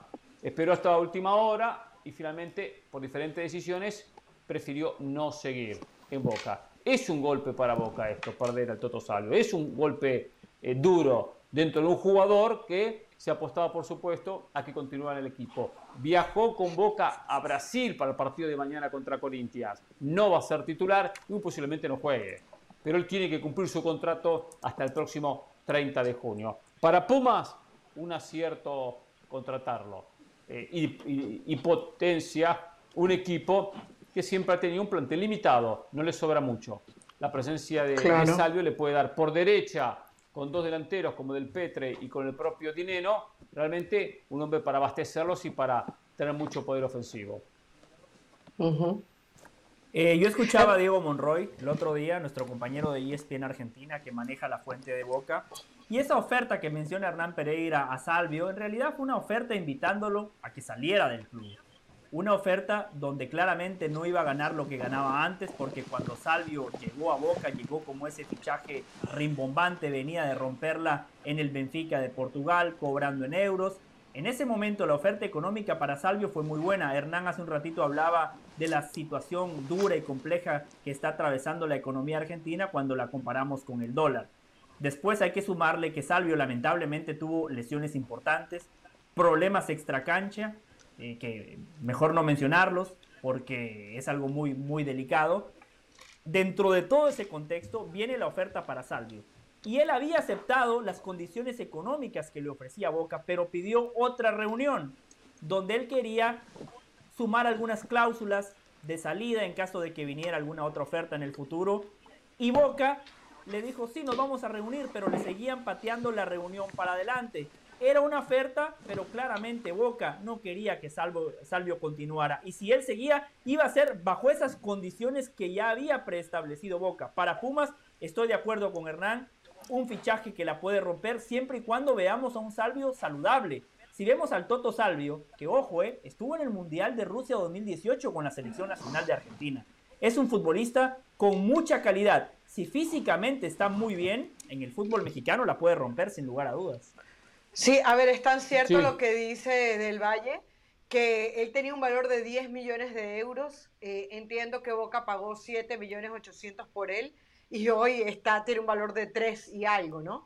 Entonces, evidentemente ha pasado por un bajo con respecto a ese jugador que era del Benfica. Ahora, esto es un espaldarazo importantísimo para Lilini, porque desde que Lilini sí. agarró ese equipo, eh, lo ha hecho protagonista y lo único que pasa en ese equipo es que se van jugadores. Hoy finalmente empiezan a llegar jugadores importantes, así que me parece espectacular. Yo creo que Lilini además tiene un manejo de, grupo importante. Si hay algo que sabe hacer es piña, eso, eso que se llama piña es unir, a ver si Toto Salvio entra en esa y quiere entrar en esa. Pero a mí me parece que para Pumas, para lo que viene haciendo y lo que viene haciendo Lilini, bueno, algo, que le den algo al equipo universitario. Y Salvio es una muy buena opción, desde lo futbolístico. Sí, de acuerdo, de acuerdo. Eh, que Boca le haya bajado sus pretensiones no quiere decir que Boca no lo quería o se lo quiso sacar de encima. Tampoco para tanto. A ver, eh, tema Cristiano Ronaldo. Richard, no sé si estás al día de lo que pasó en las últimas horas. El Bayern dice que no, que no está interesado en Cristiano. Eh, el representante de Cristiano se reunió, eh, por ejemplo, Jorge, Jorge Méndez con Todd Boyle, que es el propietario del Chelsea, eh, uh -huh. ofreciéndole al propio Cristiano Ronaldo por la salida de Lukaku para que lo contratara. Esto ha molestado mucho al United, quien en las últimas horas se manifestaron y dijeron, nosotros eh, tenemos a Cristiano por dos años y aquí de, de, aquí no se va, no nos interesa venderlo, no nos interesa transferirlo. Eh, Cristiano quiere irse del United, mostrando muy poco compromiso con el equipo que sacó la cara cuando él estaba buscando una mejor alternativa que la Juve. Entiendo que para Cristiano es mejor el Bayern. Entiendo que tiene que hacer su trabajo Jorge Méndez, pero ya llega un extremo donde por lo menos tiene que haber cierta identificación, cierto compromiso con el United. Contrato tiene. Y hasta creo, creo, y voy a confirmarlo por un mensaje que me llegaba desde Inglaterra, que hoy no fue el entrenamiento, ¿eh? que hoy no fue el entrenamiento. Oh. Cristiano no acepta no jugar Champions. Cristiano, me dicen, eh, como dato, hoy fue el primer día de entrenamiento de la era Ten Hag en el United. Y obviamente Cristiano no llegó. Luego llegó de Inglaterra hace, hace unas horas atrás. Eh, no llegó Cristiano al entrenamiento. Eh, Cristiano muestra malestar porque el United no se ha reforzado. No se ha reforzado. Pero acá hay que mostrar un poco más de compromiso. Que busque un buen equipo, que traiga buena oferta a la gente United y se sienta a negociar. Perfecto. Pero mientras tanto, que, se, que recuerde que él es futbolista del Manchester United. Richard, ¿Pero usted cree que no tiene compromiso si, si, fue su mejor Hernán, goleador? Para complementar, no. para complementar, dicen que faltó sí. para irse a comprar un Ferrari en Maranelo. Eh, de 1.600.000 euros. Está muy lindo el carro, la verdad. No, no, Quisiera Ferrari, yo tener la plata Ferrari. para comprarme ese carro, ¿eh? Ferrari sí, una Ferrari, sí, sí. A ver, eh, yo entiendo que si no se presentó y si era para comprar un auto, probablemente pidió permiso para eso, probablemente avisó. Sí, claro. Es el primer día de entrenamiento. No es que, no es que está dejando de asistir a los entrenamientos que habían empezado hace un par de semanas o que no ya se haya presentado después de una semana de, de iniciar la pretemporada. Yo creo que el compromiso ha mostrado Cristiano Ronaldo, no solamente en Manchester United, en todos los equipos que estuvo. Por algo fue el goleador del equipo en la, en la, en la temporada. O sea, falta de compromiso. Es otra cosa, estoy hablando de la actualidad de hoy. Entiendo lo perdón, que perdón. Fake, fake news, fake news. Estamos, estamos, fake estamos news, vendiendo fake humo, fake Estamos vendiendo humo. Fake news. Fake news, no, Claro. no fue por lo, del, por lo del Ferrari. Fake news, no fue por lo del Ferrari. Correcto. pudo haber sido incluso Ok. porque Cristiano Ronaldo debió llegar muy justito también de sus vacaciones. Ahora, Uf, pobre. e- e- en ese primer día de entrenamiento, normalmente el jugador que se vaya a ausentar avisa, pide permiso al club, habla con el entrenador, dice, voy a, voy a llegar un día tarde, qué sé yo. No estamos hablando de que tiene una semana y media sin presentarse. Entonces no vendamos de que hay falta de compromiso. Fue el mejor jugador que tuvo la temporada pasada. No, falta de favor, ¿cómo vamos a hablar compromiso falta de compromiso de Cristiano. Desde el punto de vista que está buscando es que equipo, está buscando Obviamente irse. Cristiano quiere jugar Champions. Que lo estén ofreciendo, claro que es normal. Claro que es normal. No ofrecían a Haaland. Es Pero es normal. diferente. Después de cansarse de hacer No, goles con Haaland el, tenía con el dos años de contrato todavía pendiente con el Dortmund y su representante se reunió con, con, con Laporta, se reunió con el Real Madrid, se re- le estaba buscando equipo y eso no le quitó compromiso a, a Holland con el Dortmund. Entonces no A ver. vendamos humo porque se trata de Cristiano Ronaldo. No vendamos sí, humo porque sea la figura de Habría que Cristiano mostrar Ronaldo. compromiso con el United. No, compromiso, compromiso demostrado en la cancha. Papá, fue a la jugó toda la League. temporada y fue el goleador Sí. del equipo. Vamos, vamos, que fue el si Jorge. Méndez, si Jorge Méndez como representante pone el nombre de Cristiano Ronaldo en otros equipos, si lo pone en la palestra, si lo filtra a los medios de comunicación, ese es el representante que todos queremos tener. Claro. Segundo, entiendo perfectamente que Cristiano Ronaldo quiera jugar en un equipo que esté a su altura, porque desde que salió del Real Madrid lo han dejado morir solo, primero la Juve, ahora el Manchester United, que en esa temporada mala de Cristiano, bien lo decía Richard, fue el goleador del equipo en la Premier, fue el goleador del equipo en la Champions. Sin los goles de Cristiano, el Manchester United hubiera sido décimo quinto de la Liga Premier de Inglaterra y hubiese sido eliminado en la fase de grupos de la Champions. Tercero, donde sí me decepciona, si es que la información es correcta y de manera unilateral Cristiano Ronaldo decidió no presentarse a la práctica, esa para mí sí es una gran decepción. Porque si hay algo que todos hemos elogiado de Cristiano Ronaldo, es su compromiso, su profesionalismo, su ética. Eso es lo que ha llevado a Cristiano Ronaldo a convertirse en Cristiano Ronaldo. Ese profesionalismo es lo que le ha llevado a ser el único futbolista que pudo competir con Leo Messi durante 15 años. Fue el único jugador que le pudo arrebatar balones de oro a Messi, mientras el resto lo alababa, le hacía la pelota, le llevaban los mates. Cristiano Ronaldo fue el único que compitió con Leo Messi. Y si en algún momento alcanzó ese nivel y si en algunos años hasta superó a Messi, fue porque no se perdía un entrenamiento. Si Cristiano Ronaldo Hernán no se presentó a entrenar, una gran decepción. Bueno, hay que ver, hay que ver Claro. qué tan real es esto, pero independientemente de, de eso, y creo que era lo que planteaba Hernán, ¿no? Eh, el hecho de que Jorge Méndez lo esté poniendo en diferentes lados, yo creo que esto comprueba lo que decíamos en estos días cuando recibimos la noticia. Cristiano necesita más al Bayern Múnich que el Bayern Múnich a Cristiano Ronaldo. El hecho Claro. de que haya dicho que no, la verdad que no le quita ni le pone nada al Bayern. Era muy bueno mediáticamente, pero tampoco hacía la gran diferencia. Señores, queda poquito programa, así que yo les digo hasta dentro de dos semanas. Ah, No, disfruta feliz vacaciones. Carito. Te vamos a extrañar, hay que, hacer, hay que hacer vacaciones. fuerza cuando está Hernán, ¿eh? Te vamos a extrañar mucho. Por, por lo menos ahora vamos a hablar menos de Venezuela, eso seguro, ¿eh? Y si nos sacamos encima a José Richard, no hablamos nada de Venezuela, ¿eh? Nada de Venezuela, ¿eh? Voy a hacer campaña para que Richard no aparezca. Pero bueno, señores, eh, eh, Carol, un abrazo a disfrutar con Belén y con Juan las vacaciones más que merecidas. Y bueno, y Muchas en dos gracias. semanas. Necesarias. Como yo me voy a ir de vacaciones también, después que- justo cuando vuelva a entonces que nos vamos a quedar y yo nada más. por un mes. Eh, usted, Richard, es hora que trabaje, ¿eh? No haga la gran Cristiano Yo estoy Ronaldo, ¿eh? trabajando.